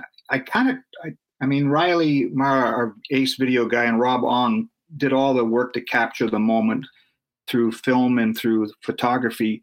I uh, recorded the sound of when the rings were unveiled in the room and it doesn't do it justice, but it's just sort of this uh, amalgamation of oohs and ahs, and and then Rasheed Bailey shrieking, uh, and there were some gasps, uh, and it was what you would expect. The ring itself is spectacular, um, and the players' version of the ring, players and coaches. I mean, I don't have a small hand, but it's not it, the the ring looked like it could cover about half my hand. It like if you wore it, your fingers would be spread out like this because it's they're just the thing is so big. And some guys had their 2019 ring. Uh, you'd have to be doing some curls to be able to wear those both those rings on one arm because one hand because uh, they're massive and they're just spectacular. Well, as we've seen in recent years, championship rings are anything but subtle and uh, right. these, these things are monsters. Um, but I got to tell you, I, I, you know, the reaction from fans to see the fans included on that, I thought was right brilliant by the organization. Whoever thought that up, I thought was was onto something. It was incredibly appreciated by it, and um, and I think it speaks to the connection of this team and this fan base. I mean, what can you tell us about that, Ed? Well, it it really was an interesting design element. You know. the players' names and, and position and all, all that is on the ring, and that's on every ring. It says back to back on on around the crown, which is cool. The the W and the Grey Cup is on the top. I thought it was pretty inspired to put the fans on the one shank, as they call it, or the one shoulder of the ring, and it was actually taken from a photo of uh, a bunch of fans in the end zone, I believe, and then kind of the the designers at Baron Rings did a wonderful job of capturing that with the the uh, part of the stadium in the background too. It's really inspired and it's really cool. And I know a few fans who knew they were in that photo recognized themselves even on the ring. There's that much detail on on the ring, and I think it's a real important shout out to the fans because we uh, we've been saying for years this is a gate driven league, right? And when the team went dark in 2020, so many fans said, "Keep our money." We'll, we'll be back in 2021. And when the Bombers came back last year, boy, the fans came with them. And so I thought, uh, you know, given what everybody went through in the last couple years, but the, the fans were such an important part of last year.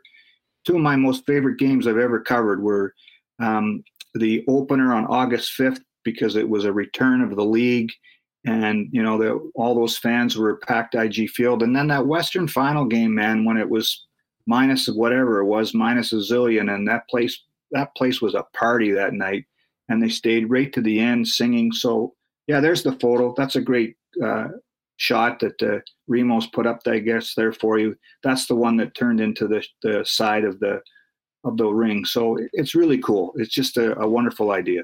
See my buddy Tyson Ducharme in uh, in chat right now, all fired up. He's one of those Lugans from 140 that uh, got immortalized there. And uh, anyways, it was uh, it was really cool. Well done to, to whoever had the idea and the execution of it was uh, was phenomenal. And certainly the fans that got the replica rings as part of their season ticket package, um, really appreciative and really fired up that you know they got a piece of that Winnipeg Blue Bomber history. And just before we go, so tomorrow's game day. So many of the regulars aren't going. Um, do some coaches stay back and work? Like, well, what happens with those guys that aren't making the trip tomorrow? Just a day off? Yeah, I think a day off. Um, I we're getting on the plane in a few hours here, Huss, and uh, guess there'll be some seats available. Um, Might be a good night at a few wing nights at, in uh, South Winnipeg tonight.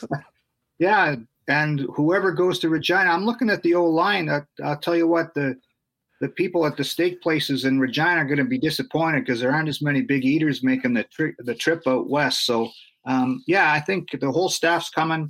Those guys that uh, aren't coming will probably watch it on TV tomorrow or listen to it on the radio, and uh, and then we're back to work whenever we're back to work. I think there's a few days off after this because the the cut down is uh, the I think the rosters have to be declared on Saturday and then you've got to get right into it for the opener on June 10th against Ottawa, which should be fun too.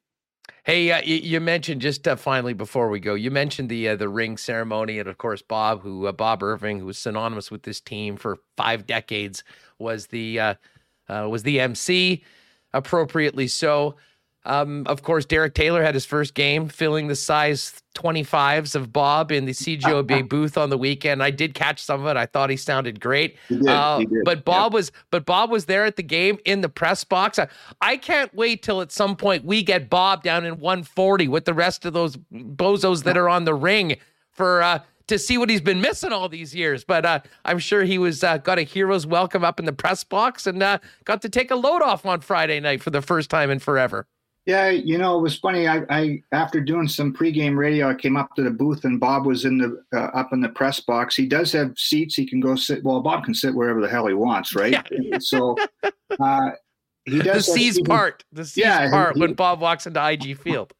He uh, he has seats somewhere, but uh, he didn't have a official spot in the press box. But you know what happens when Bob? The place is called the Bob Irving Media Center. So There's a seat. He walked in I had a spot available beside me and between me and Jeff Hamilton. And Bob says, I want to sit there. So the people are lifting chairs up over the press box rows to get Bob a seat. And uh, um, I still talk to Bob almost every day. He calls me, oh, who's looking good out there? What's going on? He's been to practice a couple of times. Um, you know, I know that uh, people were wondering how he was going to handle it. Hey, he retired for a reason. He wants to play golf. He wants to go to the cottage, and now he wants to be a fan. So um, it was great to see him at the game. And again, what whatever he wants, you're right. That it'll be uh, the seas will part for Bob. If he wants to sit at the 55 yard line, someone will gladly give up their seat. Well, you know, we've got already got Knuckles needs to start a beer snake in the chat right now, and uh, and of course, t- if he does make it down into 140 and 141 at some point, maybe we can get oh tarps off Bob. That's also in the chat. You know, uh, as I said, you want to talk about a hero's welcome, we'll get it everywhere, but especially down where those hardcore fans are. Maybe we can get a a lucky Whitehead from uh, the West Final of uh, you know Bob lead the cheers and everything going on. There you go. Well, I'll tell Bob next time I see him or he calls me to find out what's going on. I'll tell him that the crazies want him to come down and sit in the section and, and start the beer snake. You know, Bob, he'll probably say, "Okay, I'll sign yeah, up." That. This sounds good. Well, hey, we'll make that happen. Ed, listen, thanks so much for the time. Uh, cannot wait for the tenth, and we'll look forward to seeing what. Um, the uh, the backups essentially have tomorrow and what they can show. That game, of course, will be on TSN. Dustin Nielsen, my pal, will have the call. We'll kind of talk about that probably tomorrow morning from Regina on the Lock Shop, and then get into the real thing uh, over the course. A regular schedule, pretty much. I mean, once uh, things get finished, will it be? Is this will be like a game uh, game day week where they'll take a couple days off this one, and then essentially maybe have a longer week of practice heading into uh, into the tenth? Yeah, I haven't seen anything beyond tomorrow's itinerary, Huss, but that's what I would expect. Is that uh, they, you know, I'm not sure that's going to be practices Wednesday, Thursday, Friday. I honestly don't know because I think all the evaluation will be done by that. And as I said, they've got to make the final cuts on Saturday, and then you're probably right. Then it really is into a longer practice week to lead up to the 10th. Hey, uh, thanks so much for the time, Eddie, and uh, congratulations. And by the way, pass on you know some some major kudos to everyone that was involved in uh, the ring selection, the uh, the gift for the fans. Um, it, it's not often that organizations do something that is so unanimously well received, but um, hey, win a couple championships is a great start, and uh, celebrating them with the uh, with the fans that are uh, that are supporting the team, great way to do that as well. Uh, travel safe, and uh, we'll talk to you heading into the 10th of June. Right on, Huss. Thanks for having me on. We'll talk to you next week. Appreciate you as always. There's Ed Tait of BlueBombers.com, continuing just the amazing coverage of the club at the website. And of course, you can follow Ed on Twitter as well at Ed Tait WFC. All right, we are going to get ready for the big game for Winnipeg Jet fans tonight. Rangers and Hurricanes. Dan Rosen's going to join us in about five minutes or so. Um, hey, speaking of Blue Bombers, cannot wait to get out to the Princess Auto tailgate zone before the games this year. My buddy DJ Finesse, I saw on the weekend, all jacked up to be back there doing bomber games again. A great atmosphere. And man, that 10th of June is going to be a fun, fun night as the two time defending champs start their quest for three. Uh, of course, Princess Auto, in addition to being a great sponsor of the Bombers, is the place where you'll find the best deals on the most unique assortment of tools and equipment around. Everything you need to complete the projects on your list or start something new is at Princess Auto.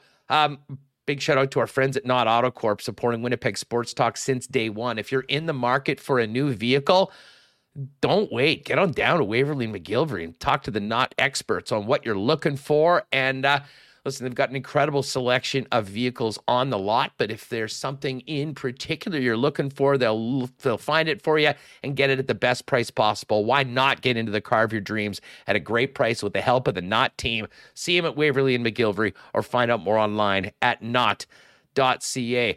I don't know about you. I mean, the weekend could have been better. But I'll tell you what, I started it off over at Little Brown Jug in William Avenue and uh, got myself some 1919s, tried that new cider. And uh, tell you what, that was one of the good parts of the weekend. Weekend's always a little bit better with Little Brown Jug. Of course, Little Brown Jug does have that new cider available as well as the queer beer, Hefeweizen, Saison, and more pop down at the tap room and brewery to try them all. You can also check them out online at littlebrownjug.ca with home delivery Wednesdays, Fridays, and Saturdays. Or pop down and check out everything that Little Brown Jug has for you at your local beer store or Manitoba Liquor Mart. And uh, hey, congratulations again. I know, I believe it was Theo Seegers two weeks ago that won our DQ ice cream cake. We'll get our uh, winner on Friday set up today with our pal Nick. And if you're just dying for a blizzard or trying one of the new Royal Blizzards at DQ with the chocolate or peanut butter filling, what are you waiting for? Get on down to our friends Nick and Nikki, the Nick and Nikki DQ group. Four locations to serve you the DQ in Niverville, DQ Northgate, DQ Polo Park, and DQ St. Anne's. And by the way, you got to try those stack burgers, new and improved and unbelievable as well. I don't think you could have a better order than maybe the steakhouse stack, uh, stack burger along with one of the new Royal Blizzards. Hit them up on Instagram as well at DQ Manitoba. If you uh, want to get a cake done up, they'll customize it for it and have you ready for it as well. All right, we're going to have uh, Dan Rosen join us in just a minute. Um, but of course, tonight is game seven between the Hurricanes and the New York Rangers. Sure, you're well aware by now. We've been talking about it for, well, ever since Andrew Copp was traded. Um, that if the New York Rangers won two rounds in the playoffs, the second rounder would turn into a first rounder for the Winnipeg Jets. Um, well, here we are, game seven tonight. The Rangers get a W, and the Winnipeg Jets will be moving from the second round to the first round. And I'm sure the New York Rangers will have no problem paying that tax um, because they'll be in the final four of the Stanley Cup playoffs. It's been a wild series, and it's almost been a carbon copy of the Canes series against the Bruins in the first round. Um, home team has won every single game. It, it, it is stunning right now. You've got a, a Canes team that's 7 and 0 on home ice and you've got a team that is 0 6 on the road. That being said, the road record won't matter tonight. Uh, but the New York Rangers have the best goalie in the series in Igor Shesterkin. Let's welcome in Dan Rosen to get ready for game seven tonight. Dan, thanks so much for taking the time to join us. How's things? No problem. What's going on? Well, what's going on is we got an entire fan base of Winnipeg Jet fans that are throwing the Blues on tonight and supporting the Rangers, hoping they can win and get to the uh, third round of the playoffs and turn that second rounder into a first rounder for the Winnipeg Jets. I'm sure that's not even on the radar for most New York Ranger fans in the organizations they go into tonight. What a wild series. But as I was mentioning, as we were bringing you on, I mean, from a Canes perspective, this is like the carbon copy of the round one series against the Bruins, where the home team has won every game. We haven't seen anything close to that in the other series. I mean, what's with the home cooking in the East? Yeah, it's really strange. Uh, asking around this series, ask the coaches, whatever, you know, Rod Brind'Amour, like there, there's really, there's no good explanation for it. It's just, uh, I, it's just strange. We've never seen anything like it. Like Carolina can become the first team, I believe, in, in Stanley Cup playoff history to reach the conference final without winning a road game. It's remarkable that this can happen, but it is. And I asked that question today it is a carbon copy. You look at game, you know, games one, two, five, and seven against the Bruins, and the Carolina Hurricanes dominated those games. You look at games three, four, and six in Boston, and the Bruins dominated those games. Flip it to this series, games one and two. I can't say the Carolina Hurricanes dominated games one and two. Remember, they had to come back and win game one, scoring with less than three minutes left, but they won and they played to their style, keeping shots low, uh, very much tough to play in the neutral zone. And then they were good in game two, and they won that one two to nothing. And they were dominant in game five, and they won that one uh, three to one. But the Rangers only had 17 shots on goal. But you flip it around to games four, uh, three, four, and six, and the Rangers have just simply been the better team at Madison Square Garden. It's it's hard to kind of put your finger on really one particular reason why, but I, I do think the matchup with Jordan Staal against Mika Zibanejad's line in this series and Jordan Staal's line against Patrice Bergeron's line in the last series – that's played a huge role because Staal, Nino Niederreiter, and Jesper Fast have done a terrific job when the Canes have been able to get that matchup against the other team's top line. And obviously, with the last change advantage, they get it on home ice. Yeah, no, it is a great point. I mean, that's the one thing that you'd think, okay, I mean, that certainly would be influential and impactful. But I mean, 7 and 0 and 0 and 6, I mean, it still doesn't make a lot of sense based on what we've seen before. Um, from a Rangers standpoint, I, I got to tell you, I mean, I thought they sort of deserved a better fate in the first couple coming back down 0-2. Um, I also think that probably they were least effective on the road in game number five. Um, what's Gerard Gallant had to say about this challenge and about trying to get a different result in their fourth crack in Carolina? Yeah, I mean, pretty similar to that. I mean, he looks at games one and two of this series and says it could have gone either way, and he's right. I mean, Game one, particularly, could have gone any the other way. The Rangers had a one and nothing lead. They survived the 10 minute push by the Hurricanes in the third, the first 10 minutes of the third period. You're thinking, okay, here we go. They're going to be able to hold on to this with Igor Shesterkin in net, but a little bit of a lapse, and then Sebastian Aho scores. We go to overtime, and that, that's obviously a coin flip. If anything happens in overtime, right? And then they lose that two to one. I thought the Canes were better than them in game two, but it wasn't like significantly better. The key was the Rangers couldn't get anything going on their power play, and that was the big difference. They were over 3 there. Uh, they had a four minute double minor, I believe, in that game on Brady Skjei, and they couldn't do anything on it. Uh, and they lose. But those two games definitely could have gone either way. And I think if the Rangers end up losing this thing tonight, they're going to circle all the way back to game one and say, man, that was our opportunity right there. One to nothing, less than three minutes to go in the game and we can't close that out, that's the game they're going to look at and say, that was our problem. Um, game five, they were not good, but you win game one, you give yourself that mulligan, and now they don't have it. Now they got to win a road game here in this series to win it. And I think they can, but the question is, is are they going to be circling back to that game one loss and going, that was our missed opportunity? you know, I can tell you, we were talking about it the next day on the program here because people are pretty invested in the Rangers at this point, hoping to get Yeah. something extra out of that trade. And it really did feel like it was a missed opportunity. But man, the way they bounce, bounce back, especially in games three and four at home, um, you know, this has been a great series. I mean, it has been a very close, you know, thin line between winning and losing in many of the games. And that is what game seven is all about. And I'll tell you what, around here, I think there's a quiet confidence in the fact that I don't think there's any doubt who's got the best goaltender in this game tonight, Dan. And that often can be the deciding factor in a one game playoff. Yeah, hundred percent agree with you. I mean, obviously, the look, Igor Shesterkin is maybe the you know best goalie in the league this season, if you want to say that. I mean, maybe in the running with Andrei Vasilevskiy is the best in the league in total right now. Um, he has really played very, very well since getting pulled against the Pittsburgh Penguins in that game four. Uh, he, he's been lights out good for the Rangers, uh, and especially in these closeout games. 4 0 with a 925 save percentage, and therefore eliminate, not closeout, elim- potential elimination games where they could be wiped out. He has been that good. And, you know, I, I would expect nothing short of that from Igor Shesterkin tonight. You could see it early in game six. He was dialed in. Um, you could see it in games three and four and even five. I mean, look, he faced 34 shots in that game, in that game five. And, you know, you really can't blame him for that loss. I mean, that, that was very much, you know, the Rangers couldn't generate anything offensively. Um, you know, and, and then finally Svechnikov scored to make it three to one. Uh, but he faced 34 shots and made 31 saves in that game. He was good. Uh, he, he's he's the difference maker the, the, for the Rangers, and and that's why we wrote it today. We did a roundtable on NHL.com, and you know who would be the Game Seven difference maker, and I'm like, well, you got to go with Igor Shesterkin. He's the best goalie in the series, and he's been arguably the biggest difference maker for his team among all players in the NHL this season.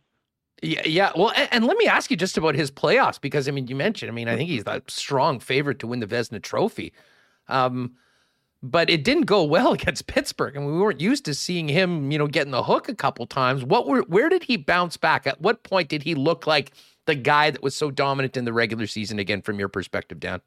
Well, it started in that game five against the Penguins, but let, let's let's go back. I mean, don't forget that Igor Shesterkin faced 83 shots in game one, and that was against the Penguins.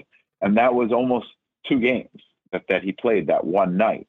And, you know, he comes back and he gets a win in game two, and he was pretty good in that game, and you got to give him some credit for that. Um, but it was the team in front of him wasn't very good, um, in, you know, in games three and four against the Penguins. But his body language to me was also off. Um, he was allowing goals that he hadn't been allowing all season long. He was showing emotion after a goal that he never showed all season long. And that was just, I think the guy really, I think it goes back to that physically draining game one. And then he faced 41 shots in game two as well. Uh, and I think it goes back to that, that he was just, you know, he needed, I don't know if it was physical, but I, you know, maybe both a little physical break and a mental break. And then when he got pulled from game four, right away, Gerard Gallant said, No, he's our guy. There's no question about this. And then he comes out and he plays a strong game five at home against the Penguins. And that got him, you know, centered again. And he has been, like I said, I mean, he has been just terrific since then.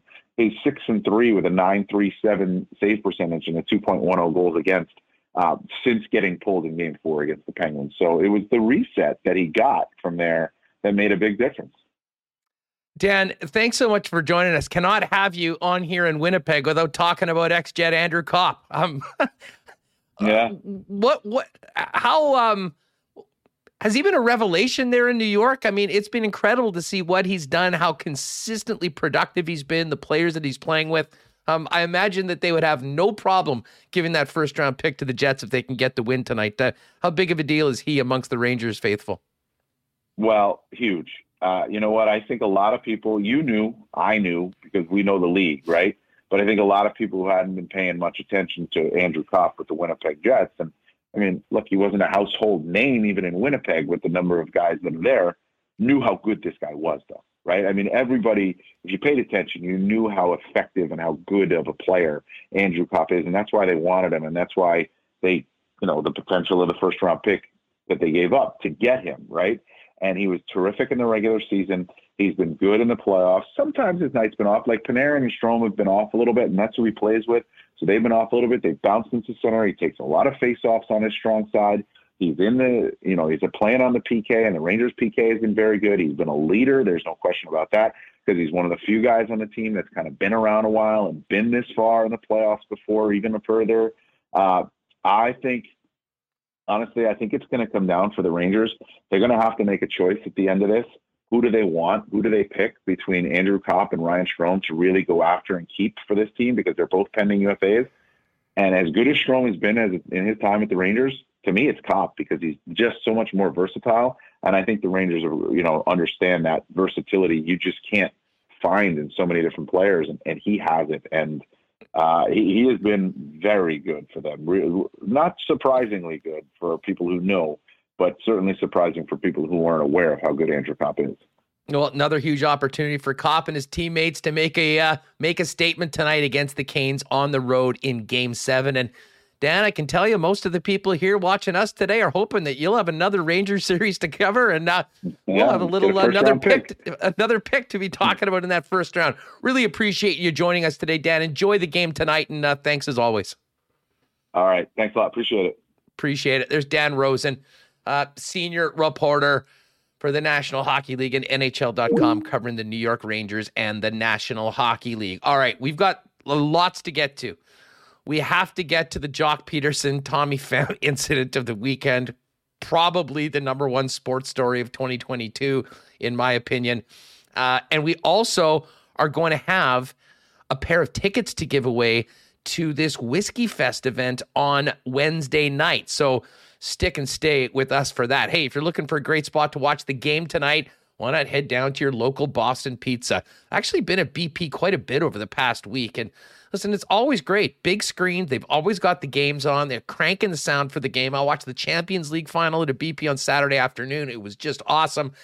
And not to mention, you can get in on those gourmet pizzas, Boston wings, ice cold schooners, and more. Uh, and if you're staying home tonight for game seven, you want the great taste of BP, check out their game day deals at bostonpizza.com and order online. And as I mentioned, our friends at uh, Canadian club are involved in Whiskey Fest. Lots going on, but the big event that you can still get tickets to and you can win a pair on the program coming up in about 10 minutes is Bourbon Against the Grain, the story of Maker's Mark. Now, this event is on Wednesday, June 1st, 7 to 9 at the Manitoba Sports Hall of Fame, Sport for Life Center. Tickets are $40, presented by Manitoba Liquor Mart. You're going to find out about Bourbon and Maker's Mark from Micah Dew who's a world class bartender and hospitality consultant. You'll be able to join Mike as he leads you through a tasting of history from whiskey to America's spirit, bourbon into the present with latest innovations of wood finishing. So if you go to the Liquor Mart's website, you can find out information on how you get tickets. But maybe your best bet is just to hang with us. And in a few minutes, we will spin the wheel of winners for whoever wants to get in on it um, for a free couple tickets, courtesy of Winnipeg Sports Talk. And of course, Great to see all that CC flowing at the games. Mm, Canadian Club, official sponsor of the Winnipeg Blue Bombers. And you can also pick up that CC and ginger ale at your local beer store. Great weekend drink to throw in the cooler. And you don't even have to mix it. All right, let's get Remis back in here. Because, Reem, what I'm thinking we do is we get to Joc Pederson, Tommy Pham. Then we come back, we get names for the wheel while I do Coolbet lines, and we finish it off with the wheel of winners and uh, send one of our lucky YouTube viewers to that whiskey fe- uh, fest event on Wednesday. How does that sound? Sounds good to me. I'm just uh, dealing with some stuff in the in the chat here today. Huss had oh, to... love, love face show up again or what? No, no, no. Well, there was actually some comments um here during that thing um during the last uh, segment with Dan. Someone was saying I've never seen Jets fans so excited for a late first round pick. Um, you know, saying, "Oh, they're just going to get another Vesalainen." And I'm like, "Look, what do you want Jets fans to care about right now? They're not in the playoffs. you can improve from a second to a first, and then I don't know, maybe you trade the first, package it with your other first. I mean, there's really nothing. Their team's not playing. This is this is the one win they can get now without playing a game. So yeah, people are going to be fired up. Yeah. So, well, I uh, mean, listen, game seven's great anyways, but when there is, you know, a carrot for one of the teams rather to win, it's like having a bet on a game. You're a little bit more interested in it. And uh, yeah, damn rights people would prefer to have two first rounders than one first rounder. Yeah. I mean, why wouldn't you? So that was a big part of the Copp trade. He's certainly done his part of the bargain for the New York Rangers. Now we'll see whether the Rangers can get it done and uh, maybe help out the Jets and make that trade look a little bit better. It already looks phenomenal for the New York Rangers. It was interesting to hear from Dan Rosen that, you know, it's probably going to come down to a decision between Strome and Copp for who they're able to sign to a long term deal. And listen, all Copp's done since he became a Ranger is cranked up his value. Um, and man, game seven tonight, no better opportunity to make your agent happy going into negotiations with a big game tonight. Um, hey, just before we get to uh, the Joc Pederson, Tommy Pham highlight of the weekend. Uh, tomorrow is opening day for Assiniboia Downs. Cannot wait. We will have Darren Dunn on the program tomorrow. We will also make our picks for the first time of the year. If you're thinking about getting out there, the prime rib buffet is back, and um, we'll be horsing around again beginning tomorrow. And at that point, we'll resume the regular Monday, Tuesday, Wednesday schedule of uh, Downs heading to post at 7:30 p.m. on all of those dates. So make sure to join us tomorrow and we're also going to have a fun picking contest over the course of the first couple weeks of the season where you'll be able to make your selections on race number 6 and uh, the top 10 pickers will join us for a nice buffet and a night out at Assiniboia Downs very soon. So make sure to join us on the program tomorrow. All right, you knew I was going to get to this, folks. Now, some of you will be fully aware of this, others will have no idea what we are talking about. But Remo, we've known each other for a long time. We've had a lot of laughs on the warm up and on this program. I, I well, you can tell me. I, I, don't think I've ever been as excited about, as infatuated with an incident and post game interviews than what came out of San Francisco on the weekend, coming out of this Reds Giants series, where an incident occurred before Friday's game where Tommy Pham of the Reds went full Will Smith on Joc Pederson during batting practice for one of the most hilarious reasons you could have possibly imagined. Yeah, this is amazing. I mean, anytime a man slaps another man, it makes headlines. We saw that with the Oscars. Will Smith starting a trend. I can't believe it. Here is the video. Um, I don't have the thing open, but I'll give credit after. But this is an outfield altercation before the game. You can kind of see them back there, and there's Tommy Pham going up to him. Boom, boom, slapped him. Joc Pederson, and you're like, kind of, and like this is why we need reporters, Huss. I mean, how would people see this altercation if you didn't have anyone watching batting practice? Well, exactly. And now this was originally reported that there was some sort of an altercation involving a couple players, and that was it. And it, at, at the point when it got onto my radar was when Andrew Baggarly of The Athletic said, Our headline has been updated with more details. Sources confirmed Tommy Pham slapped Joc Pederson across the face after confronting him about a disagreement stemming from their fantasy football league. So I immediately texted you, You've got to be kidding me. Was this a sketchy trade? Is Joc a rogue commissioner? I have so many questions, as did we all. A fantasy football related spat dating back a year turns into a slapping incident in a major league pre uh, major league batting practice. How is that possible? Well, what ended up happening was opening the door for Joc Pederson to come and speak with a level of detail I'm not sure I've ever heard about anything in a uh, in a post game interview. Um, but uh, now I guess you you got the the the uh, the, the, Pham slaps Joc. That's what we just saw, we right? just saw that. Yeah. So this that was uh, Okay. Reds outfielder Tommy Pham like going over and slapping Giants outfielder and World Series champion uh, Joc Pederson, and I, I mean it's like what a ridiculous story. I mean I've been in some fantasy leagues. You've been in fantasy leagues. It's gotten heated. There's definitely been angry emails sent, and I've sent and received those, and you know maybe said some things that I'd like to take back when it comes to fantasy beefs but I don't think it's ever led to slap slapping or physical altercation. No, I, I have been very mad at other owners in some leagues, but I've never thought to get to well. And as Joc will say later on, the violence is not the answer. Um, bottom line is, it gave us the funniest, most bizarre post game interview I can ever remember after the game on Friday. Now, Tommy Pham did not play on Friday night, was subsequently suspended three games, so he missed the entire series with the Reds. Um, but Friday afterwards, Joc Pederson met the media and answered every question about the roots of the fantasy football beef that led to him getting Will Smith by Tommy Pham in the outfield. And uh, it was an all timer. This is how it sounded. Yeah, that happened. That was just that was the only uh, physical part. Um, yeah. Are you able to expand on maybe what preceded that? Why why would with them? Um, we were in a fantasy fantasy league together. Uh, I put somebody, a player, on the injured reserve when they were listed as out, and um, added another player, uh, and then um, uh, there was a text message in the group saying that I was cheating uh, because I was stashing players on my bench, and then. Uh, I don't know, I looked up the rules and sent a screenshot of the rules, how it says that when a player is ruled out, you're allowed to put him on the IR. And uh, that's all I was doing. And then uh,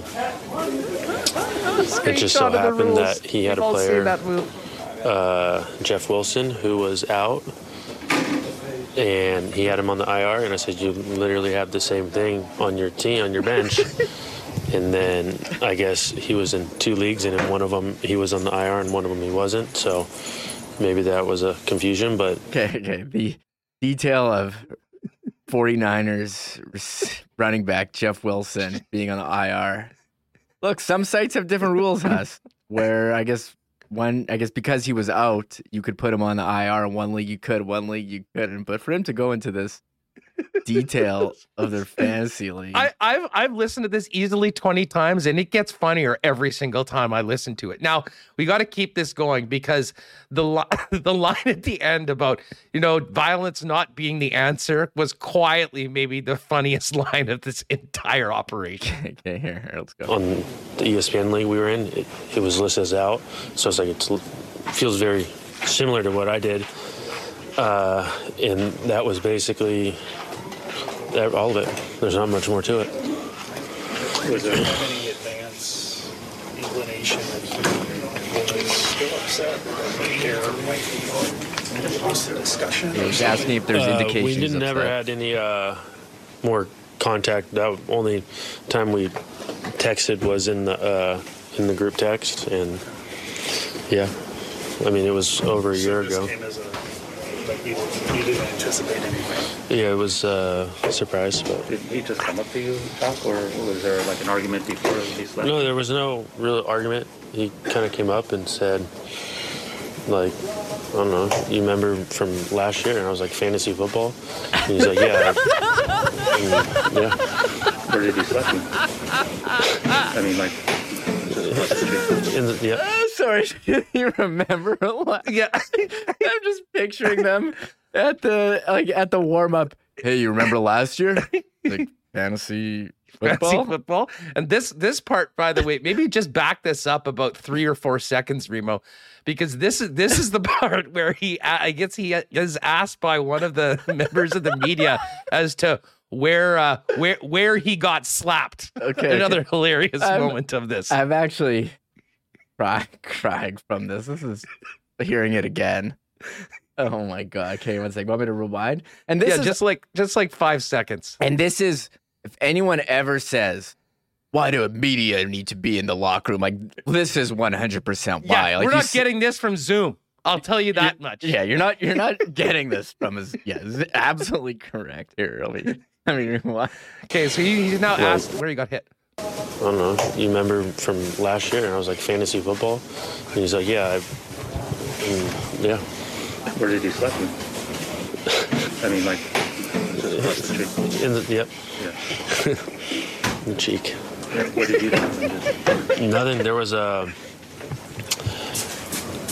decent amount of people around, and uh, didn't get emotional, and uh, don't think uh, violence is the answer. I guess you could say. So I kind of yeah, that's don't, don't think violence is that.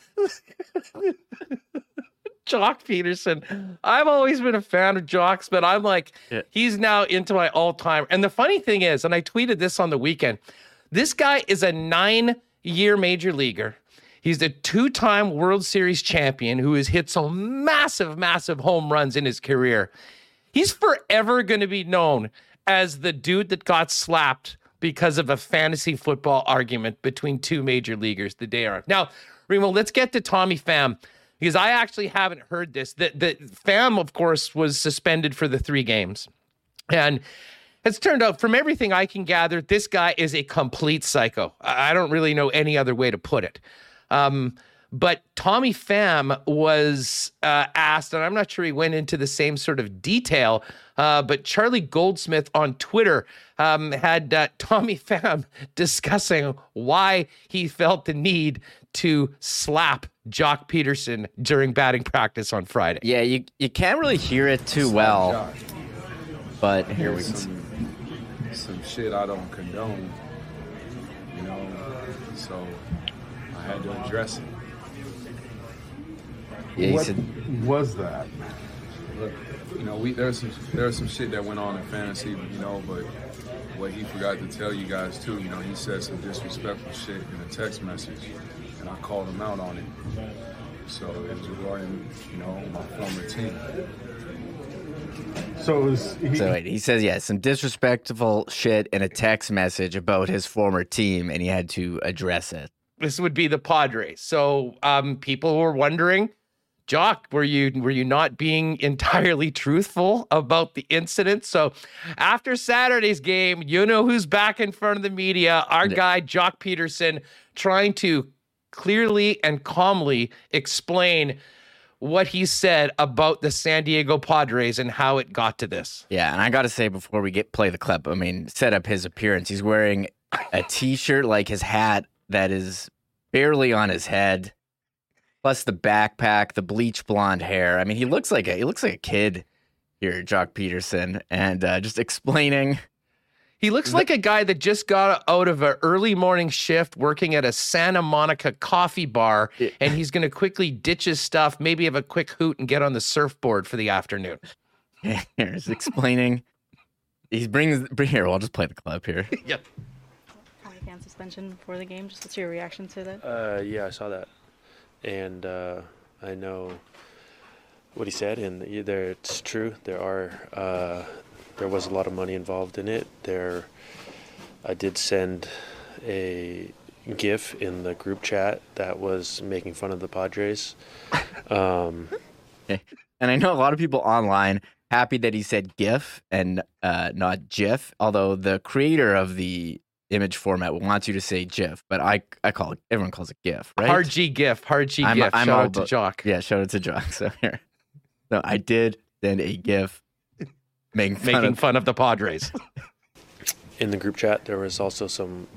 There was more than one Padre. There was maybe four or five that uh, I'm kind of close with a couple of them, and it was supposed to be a friendly thing, just making fun of they were playing bad and just talking back and forth. And uh, yeah, I mean, he did not like that, and responded. Uh, Joc, I don't know you well enough to make any jokes like this, and. Uh, yeah, so then um, I wrote back. I'm just trying to pull it up so it's He's just exact. going right through the text thread. This is the best. Um, was meant to be all fun and games. No hard feelings. Sorry if you took it that way. Um, and then about two weeks later, after like week four or five, uh, he ended up leaving the league. Yeah, this part where like that's a big no no if you're in a fantasy league. You can't leave in the middle of the year, even if somebody made fun of the Padres with a GIF in the text chain. And He's gonna describe the GIF. We do have it, but I can't believe he would for a lot of money. Like, did he forfeit his entry fee because the Padres got made Again, fun of? more questions about that. It doesn't sound like Tommy Pham's a guy that likes to lose money, though. I, I will say that much. Yeah, here, let's continue with Joc. and uh, there's been no communication since. Um, but like I said, it it is true. I did send a uh, a GIF making fun of the Padres, and uh, if I hurt anyone's feelings, I apologize for that. Now they're going to ask him, and Um, he actually pulls the GIF out it to show was- it. Now we we got it, but you just have to see it. He's like, I did make a. Show you, I guess. He's like, I did make like a three weightlifters GIF. lifting, Oh, here. and um, that's what it was. Here, three weightlifters lifting. Here, I have the GIF. Um, yeah, let's just pull this up. one sec. Let me let me pull it up real quick. But yeah, this we were very on pins and needles following this over the weekend. It, it it will it, without a doubt be a top three sports story of the year on Winnipeg Sports Talk, despite having no relation to Winnipeg whatsoever. Just the pure entertainment value of this beef. And again, I don't like to see anybody get slapped, but if they're gonna get slapped, please may it turn into this sort of incredible entertainment for all of us looking on. Okay, here's the GIF. So you have three weightlifters, one with the Giants, one with the Dodgers, the other with the Padres. They're throwing up a looks like a heavy bag. Here we go. One, two, three, in the air, and the the, the, the pod.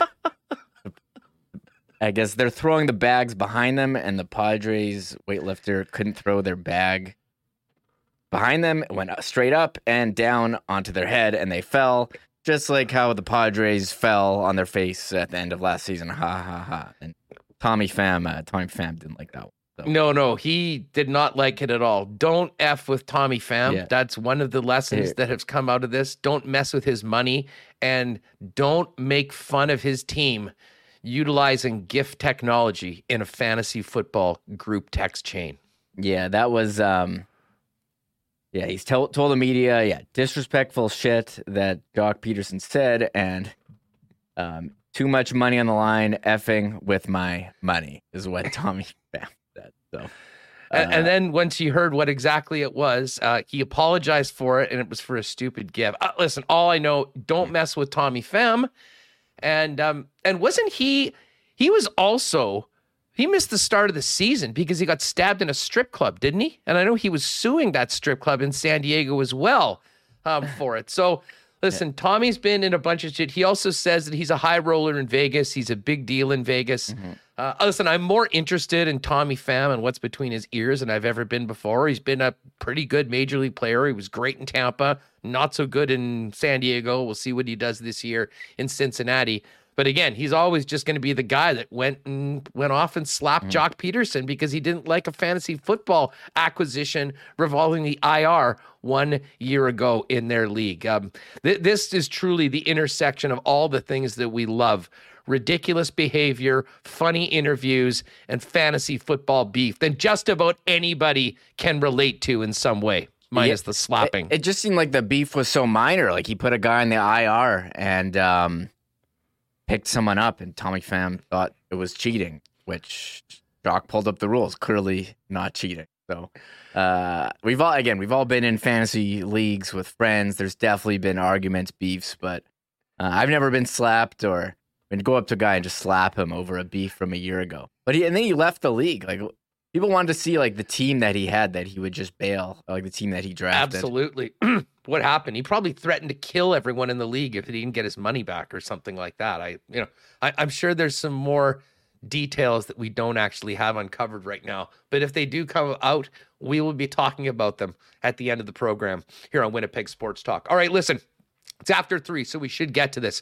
Um, folks, we've got a pair of tickets for the Whiskey Fest event on Wednesday night. Bourbon Against the Grain, the story of Maker's Mark at 7 p.m. on Wednesday.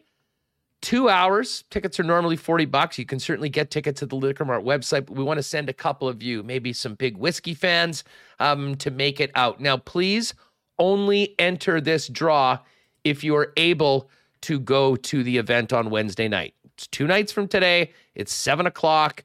Whiskey fence, uh, whiskey fest events are always phenomenal. Um, this will be a great one as well. Um, but just we want to make sure that someone that's able to go um, that will take advantage of it. So Remo, why don't we quickly? Uh, you want to just do exclamation mark tickets, or uh, what do you want to? Uh, what do you want to throw yeah, up there? Is, yeah, we want. Yeah, and I can I can edit. The thing. Yeah, give me one second. I'll set it up, and then we can go over the lines. We can. We do have a poll right now, actually. Um, 115 people voted. 74% of people think the Rangers are going to win tonight. I'm with you. I'm with you. Well, I mean, I, will and as we get this, just let me know when the raffle's live, and we'll make sure that we uh, let everybody know. Um, this is a big one tonight, and the number is coming down a little bit for the Rangers. I had seen like plus 140 earlier. We're now looking at plus 131 for the New York Rangers and the Carolina Hurricanes, who are 7 and 0 at home on the playoffs right now at minus 149. Um, the over under for this game is five. Now, are they haven't? There's also over under six. Under six is minus 196. Under five is plus 122. Um, the funny thing was the one game where there was finally a bunch of goals was the last game when the line was similar for it. And uh, if you do think the Carolina Hurricanes win by two, you can get them at plus 175 for that game. Um, Oilers and Avalanche are available. Um, okay, so do we have the uh, we, we have it open right now, dude? Yeah, exclamation mark tickets. Perfect. If, if you can make the event on Wednesday, uh, we will be emailing you the tickets. Exclamation mark tickets. All right, everyone. We'll give you about thirty seconds to get those into. Yeah, do do more. Do give them a bit some time because I messed it up first. Okay. So okay. Perfect. More than two. If you're here go, right yeah. now, it's now open, folks. If you're with us live, exclamation mark tickets. You only need to do it once to make sure that you are in. And um, we'll just give you another 30 seconds or so to Cabillas, exclamation mark fam slap. Don't screw your friends in fantasy football. You never know how that's going to come back to come back to haunt you. Um, other game tomorrow is, of course, game one between the Oilers and the Avalanche. Oilers plus 156, Avalanche minus 185. And I can tell you that Dustin Nielsen, I'll break this all down on tomorrow's lock shop, as well as we'll hit it on tomorrow's show. Uh, a ton of interesting series props and bets available for the Avalanche Oilers series. Uh, but the bottom line is, as far as who's going to win the series, Avalanche minus 270 and the Oilers plus 220. Oilers getting one and a half games plus 107. So that's essentially for the Oilers to either win the series or at least get it to seven at more than even money. I might jump on that right now. I'm sort of bullish on the Oilers and their opportunity to. I don't necessarily necessarily win the series, but I think this is going to be an all-time classic with you know some of the best players on the planet playing at a really high level and probably a lot of goals too because I don't really trust the goaltending on either side of things. Of course, get on over to CoolBet. Uh, NBA Finals up right now as well. And of course, baseball as well. Big, big weekend for the Toronto Blue Jays, who uh, are off today, uh, but will continue after a beautiful weekend, getting four in a row. And that wild comeback yesterday, the 11 10 victory. All right. Um, you want to uh, close it up, Remo, and uh, we can start. Uh, we can get that wheel of winners before we uh, before we log off today. Sure, let's let's do it. One sec, I'll get it settled. I'll close Excellent. it. We got a couple of people, fourteen people uh, entering. Beautiful, beautiful. Well, good luck to all of you. Thanks again, and uh, whoever wins. Uh, just as soon as uh, we're done, fire us an email at Winnipeg Sports Talk at gmail.com. And uh, I will make sure that either myself or Rick Brownlee from the Manitoba Sports Hall of Fame sends you the tickets. And uh, again, you'll if you haven't been there, you also get a chance to see that beautiful new Sport for Life Center and the new home of the Manitoba Sports Hall of Fame. Uh, and again, I've got to thank James and the gang over at Canadian Club for uh, getting us a couple tickets for this. And uh, hopefully, whoever wins the uh, spin of the wheel momentarily will have a great time at it. Again, all the other events for Whiskey Fest are there at the Manitoba Liquor Mart's website, as well as some of the other events going on. And uh, hey, you want a great taste of CC? You pick that up at your Manitoba Liquor Marts along with the new Canadian Club and Ginger.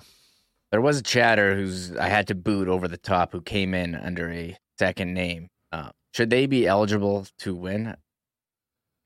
If you, I think if you get kicked out for that day, Yeah, I you're should you're I take out. should I take their name out of the draw?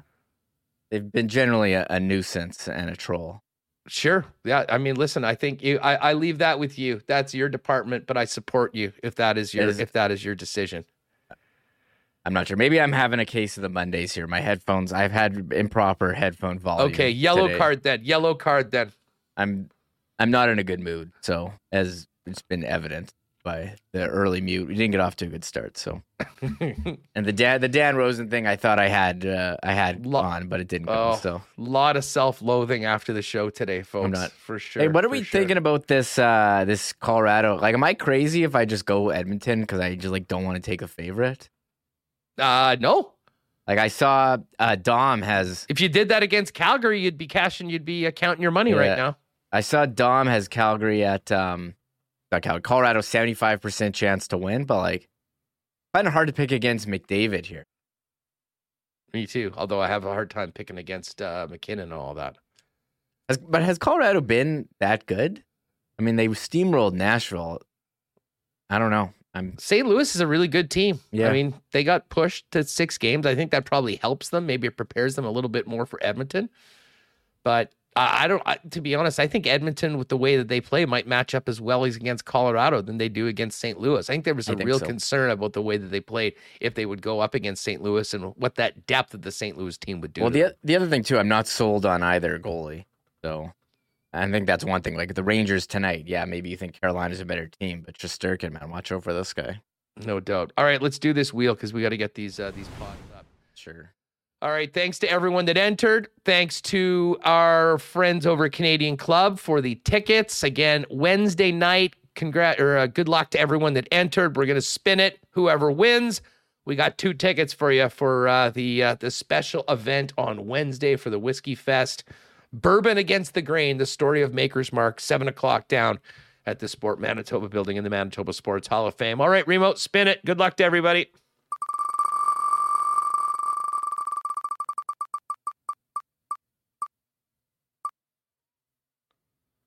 Leanne M. All right, Leanne. All right, Leanne. Fantastic. Nice to have a female winner as well. Um, Leanne, congratulations. I hope you have a great time at the event. Do us a favor and send us an email at winnipegsportstalk at gmail.com and we'll get you those tickets up. And uh, now you got to figure out who you're bringing on uh, Wednesday for the event. It should be great. And again, thanks again to the folks at uh, Canadian Club for making this happen. All right. Well, game seven tonight. Tomorrow, we'll find out whether we're going to be talking about two first round picks for the Winnipeg Jets. Go, Rangers, go. and uh, we'll also tomorrow be getting ready for game one Avs and Edmonton Oilers. Jeff Hamilton will join us from Regina, getting ready for the uh, Bomber playoff game. And I think Mike McIntyre is also going to pop by from Germany this week. So, uh, lots of interesting things coming up. But of course, tonight, all eyes on Carolina, and we'll see whether the Rangers can finally win one on the road and move on to the third round and help the Winnipeg Jets get a second first round pick. Um, thanks to Dan Rosen for joining us earlier today. Uh, thanks to Brian Munz and, of course, Ed Tait. It was a great show. Appreciate everyone joining us live on YouTube. And, of course, everyone that's listening on the podcast. If you haven't already, make sure you hit that red subscribe button. Podcast listeners, if you can give us a five star rating and a review, always helpful as well on Apple or Spotify. But the thing that makes the biggest difference is you join us tomorrow, 1 p.m. live on YouTube, and later on in the afternoon on the podcast. Assiniboine Downs opening day tomorrow as well. We'll get to it with Darren Dunn. Should be another packed show. Thanks for making us a part of your day. Have a great Monday night. Enjoy game seven, and we'll see you tomorrow on Winnipeg Sports Talk. Oh my God! Oh! Shut it down! Oh, it's go! Thanks for tuning in to Winnipeg Sports Talk Daily. Make sure to subscribe on YouTube and your favorite podcast feed at winnipegsportstalk.com.